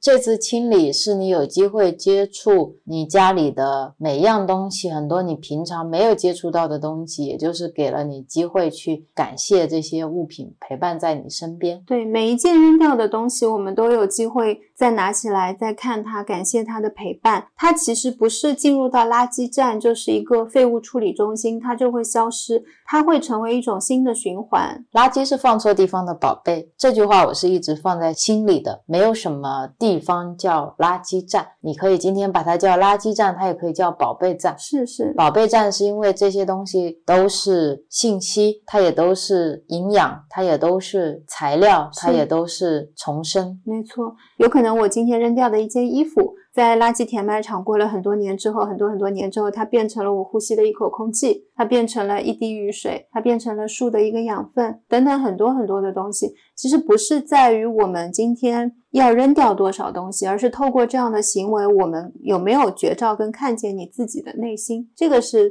重要的。是的。当我们说为实的时候，所有的外境的物品其实都是随着你的知见，随着你的识来转的，转和造的。是，所以对于清净或者断舍离本身而言，最重要的还是你内心的清净和你内心的断舍离。要不然，你看垃圾永远是垃圾，看宝贝永远是宝贝。只有把垃圾跟宝贝合而为一的时候，那时候你的心它才算在这个世间上修行。是，山下英子也说，很重要的是要知道断舍离的工作机制。我们要学习的是，我们去舍弃东西的效果是什么？要更新对待事物价值的观念，只有这样，身体才能觉醒。我们才会自觉地做出行动。有很多明白断舍离内涵的人，他们就会自动的要去做收拾杂物，然后迫不及待的要去清理了。如果把这个过程比作像拧螺丝一样，有时候你螺丝会松动一下。比如说今天断舍离啦，你又有一个循环往复了，也就是我们说的退转。他说也没有关系，你要知道，我们重新来一遍就好了。是的，这个就像之前觉培法师。说他刚到佛光山的时候，被星云大师安排去了做一个类似于生活主任啊，对，这样宿管这样的一个角色吧。然后他就要在那边去学习怎么样把被子叠成一个豆腐块，是的，怎么样把你居住的那一小小的一个床铺一个空间，把它整理的非常的干净整洁。他说一开始他也叠不好那个豆腐块。但是等他叠着叠着，做着做着之后，他慢慢意识到了，当你内心无比的清净，当你内心特别的安定的时候，你叠出来的被子就是豆腐块。是，它其实也是让你关照自己内心杂念的一个很好的方式。方式对，不管是呃做收纳、叠衣服、打扫卫生、看书，有好多我觉得都是我们的一种静心的方法。嗯，感觉这一期又聊又要聊到换汤不换药的地方。我们就是用各种各样的方式。跟大家说，其实生活当中处处都在做同一种练习。你如果说万物为心造的话，那你去改万物，你是改不完的。你只有去改那个心，你才能造出心心相印的万物。是的，像我们走五子棋，你想要收棋盘的话，你总要找到那个焦点，然后那一盘棋的那一条就是可以收掉。所以我们在经历的事情很多，就像五子棋上的一颗一颗一颗的小点。我觉得有时候的一些创伤也好，或者我们现在遇到的一些困难，就是那个棋盘的小支点。是是是，都是助缘。只是说你现在的这盘棋是你自己的，它没有输赢。是的，是的，它没有输赢，而且没有哪一刻你才能去做。嗯，我想起来刚才说的《极简主义》那本书，它的结尾有一段话，他说的是很多人。会说极简主义只适合二十几岁没有孩子、没有家庭的单身男性。嗯嗯，很多人会说，我不能当极简主义者，因为我太老了、太小了，或者我有孩子，我有一个很大的家庭，或者我住在别墅里。有些人说，因为我住在乡下；有的人说，因为我有车；有的人说，因为我没车。各种各样的形形色色的借口都有。但其实真相是，极简主义可以适用于任何人。嗯，而我们要做的就是如何与身边的人、与所爱的人一起来做这件事情。是很多人会问说：“我真的很想投入极简主义的生活，但是我的丈夫或者妻子或者孩子或者家人他不跟我站在一边，嗯，我该怎么办？”书里面说，像他们两个年轻人在践行极简主义的时候，旁边没有人会说：“哇，听起来好棒啊！”总是会问他们说：“你们是不是经历了什么特殊的事情，提前进入了中年危机之类的奇奇怪怪的问题？”没有人真正的去鼓励他们。但是好在他们也是两个人，嗯，所以他们有一种互相之间的支持嘛。所以大家会问呢：如果身边的人不支持怎么办？他说：“你要如何成为一个极简主义者？尤其是在你的朋友和家人还没有准备好来做这件事情的情况下，答案其实比你自己能够想象到的还要容易。”答案就是你要从你自己开始，嗯，你必须先为周边的人做出表率，是，你要从你的物品开始，你要精简你自己的抽屉，你要献出时间去帮助别人，你要把你的东西捐给慈善机构，捐给。回收的地方，你要改变你自己的生活习惯、收纳习惯，你要改变你自己的锻炼方式，你要改变你自己的饮食方式，你要找回你自己的时间，你要去追求你自己的爱好，你要找到你自己的使命。一旦你开始改变你自己，其他人就会跟着做，因为他们看见了你状态的改变，他们会看到你变得更加热情、自由和快乐，他们就会觉得，哎，你为什么会变成这样？你是怎么变成这样的？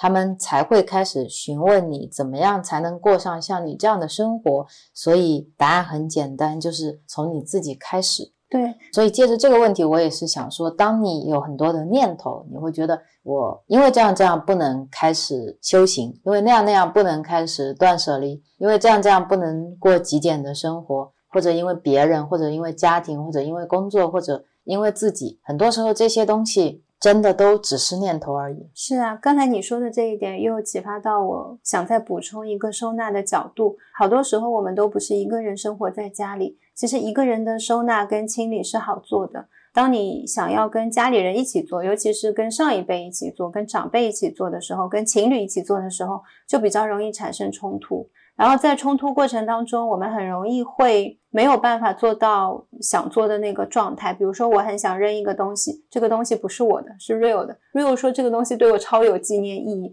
你说你这个东西放在那边很久都没有用了，为什么还要留着？你你们就会陷入这一些。争执争执当中，包括上一辈人。其实刚才作者在分享的，就是我们首先要成为那个过出你所想要过的那个样子的人。对，什么是你想要过的样子？你不是想要成为一个无休止的在争执、在分别、在比较，然后陷入痛苦，让身边的人不开心的人。是，如果你想成为那一个干净整洁、愉快、自在、欢喜的人，那你就要先。做到，而你做到，其实你要先给予。当你拥有了，你才可能给予。所以，当你给予的时候，你也就拥有了。是我们在空间的整理当中，你要先让自己的空间变成你想要变成的那个样子，你才会成为一个样板间。包括从我们的内心开始都是这样的，别人也是一样的，不会因为你是一个样板间，他们就觉得哦这样不错，大家也会像你一样觉得这是别人的，哪怕是爸爸妈妈都会觉得你们年轻人们当然好做的了，我年纪大的人就喜欢这样的生活，你也不用来管我了。但可能你觉得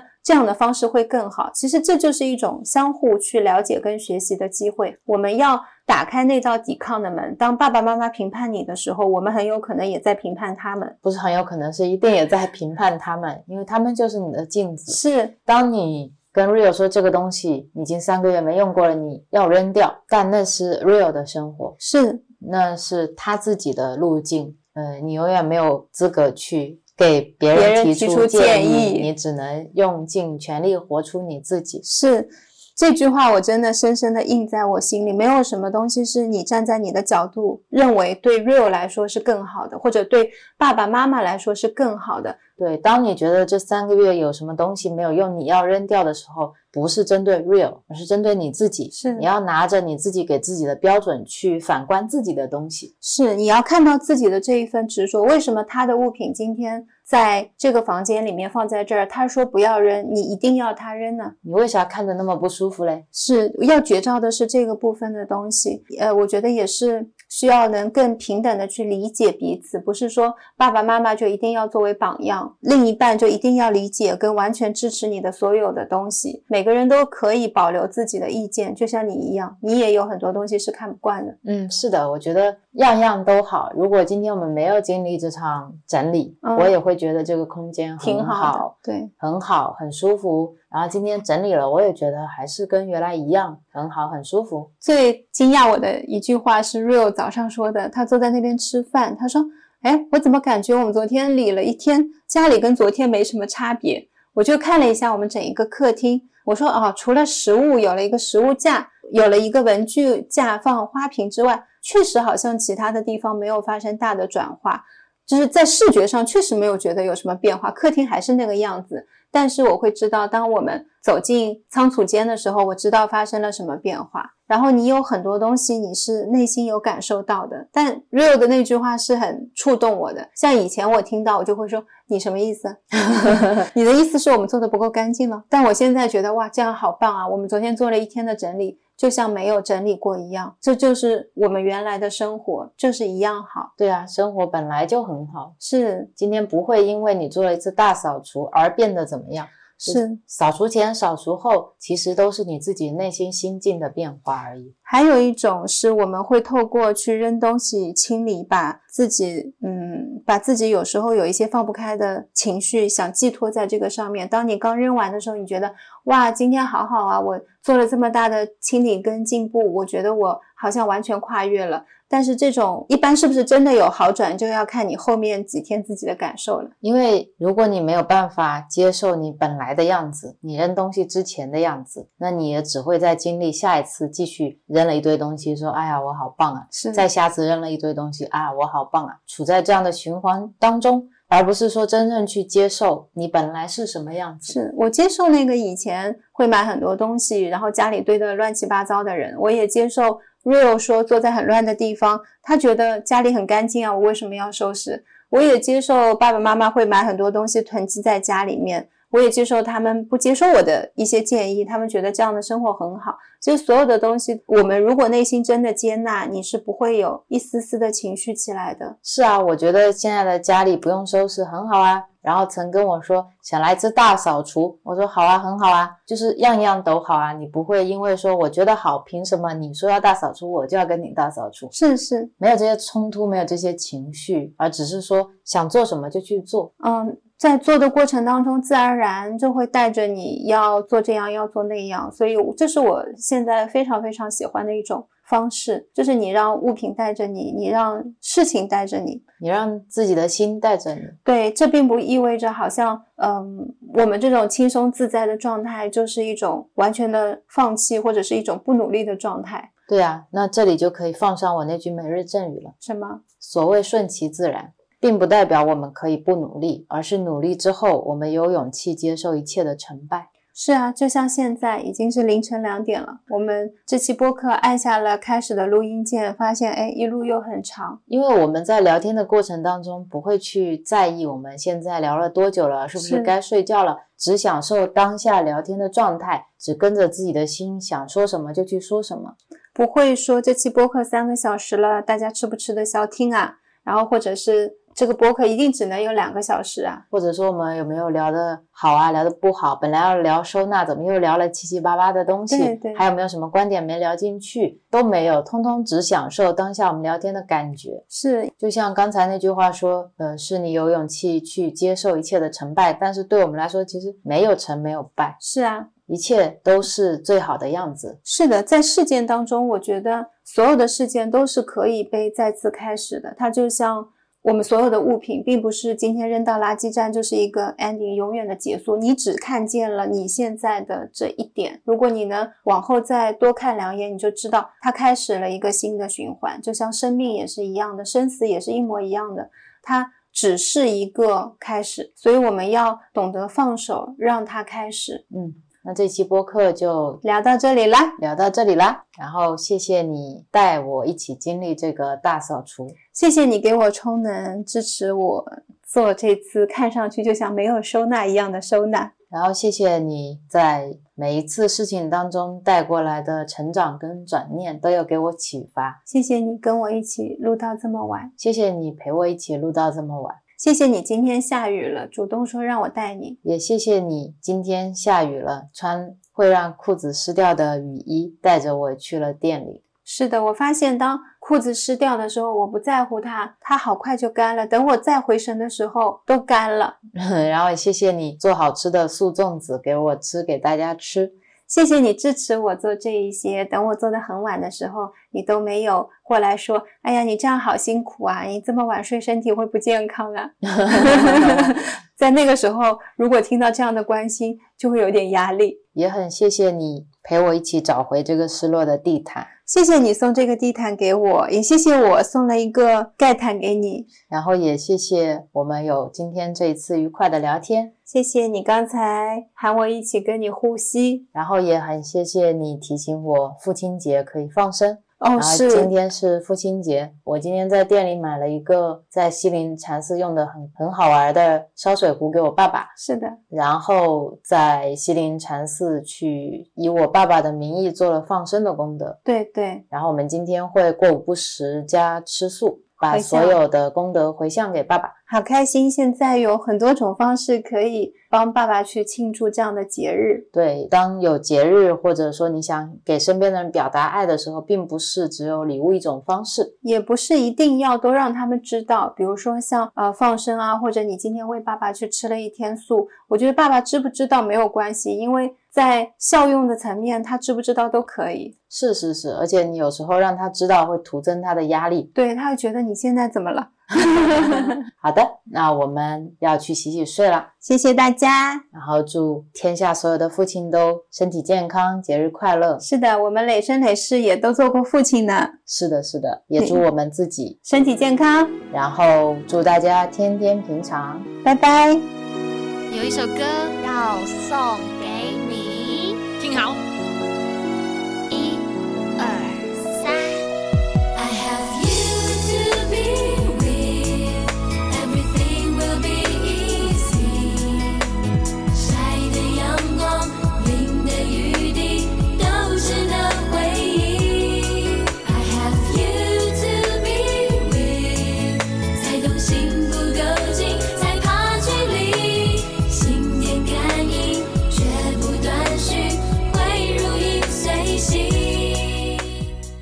我们现在先练习一下腹式呼吸啊。你吸气的时候要感觉肚子微微的鼓起来，像你刚才在吸气的时候在做的是一个肺式呼吸，什么是肺式呼吸？就是你的呼吸只能够到肺，没有办法再下去。因为我看到了，我的衣服这么宽松，你都能看见因。为你当你肚子有一点点起伏的时候，就会看见，不是要你把肚子顶到外面去，我一直以为我是在腹式呼吸，你的那个能量没有下去，你要下去了之后，空气才会有力。我就是传说中那个呼吸很浅又憋不住的人。你刚才说呼吸停留我就泄气了。停留的时候有一种很好的感觉，它其实不是憋气，而是你会有一种像像游泳、像潜水的感觉，然后你会感觉整个身体都是安静的，你没有空气进，也没有空气出。说的好像你会游泳一样。我不会，但我潜过水，所以我有带过那个氧气瓶在水里面的感觉，会觉得你整个身体是静止的，因为在这个时候你没有进出，你要体验憋气的时候整个身体平静的状态，再开始吐气。当你体验到平静的状态之后，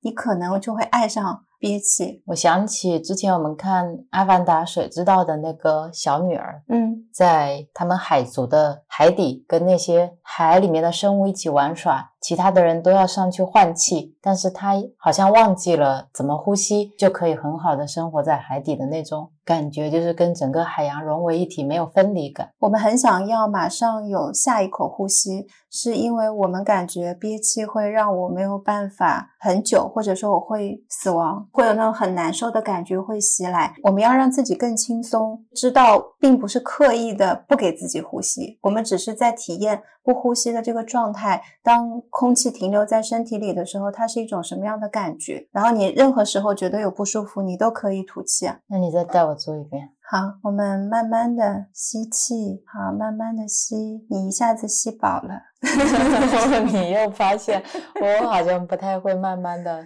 就是慢慢的鼓，也不是说十秒，如果你觉得你五秒就是已经慢慢的，那就是现在的慢慢的，不要紧的。吸气，停，吐气，你有你自己的节奏，因为我的节奏你肯定是会觉得慢了，就是感觉吸也吸不深，然后留也留不住。这就是平时我们呼吸的一个状态，因为我们一般都呼吸的比较浅，所以当特别要开始锻炼腹式呼吸的时候就会这样。我大多数时候好像无意识的就是会肚子呼吸多一点。那我平常现在会是杨定一博士说的呼吸，比如说我会默数一二三四，憋住，然后再呼哎出来。生活中会去练习，已经练了好几天了，但是几天 想起来练一下，就跟我念文殊心咒一样。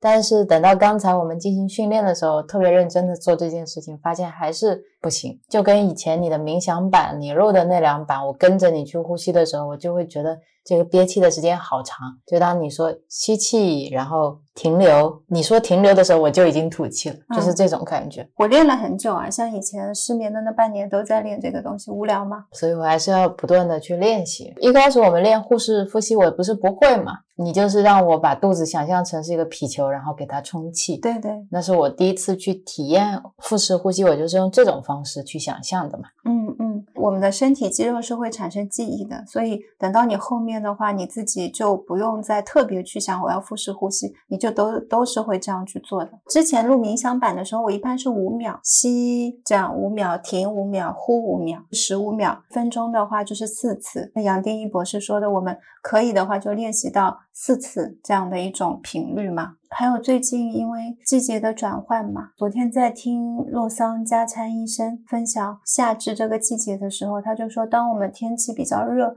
你的心脏压力就会很大，因为它需要更快的去泵出血液送到全身。当心脏机制发生变化的时候，我们身体会更快速的散热，它要达到你身体的平衡。在这个季节，我们也比较容易浮躁，比较容易有一些情绪上的起伏。那当我们有情绪起伏或者变得不太安定的时候，其实心脏跟身体的压力也会有更大。呼吸就是一个很快可以让我们落地的方式，随时随地都可以做。好的，谢谢你。那我们开始吧。好的。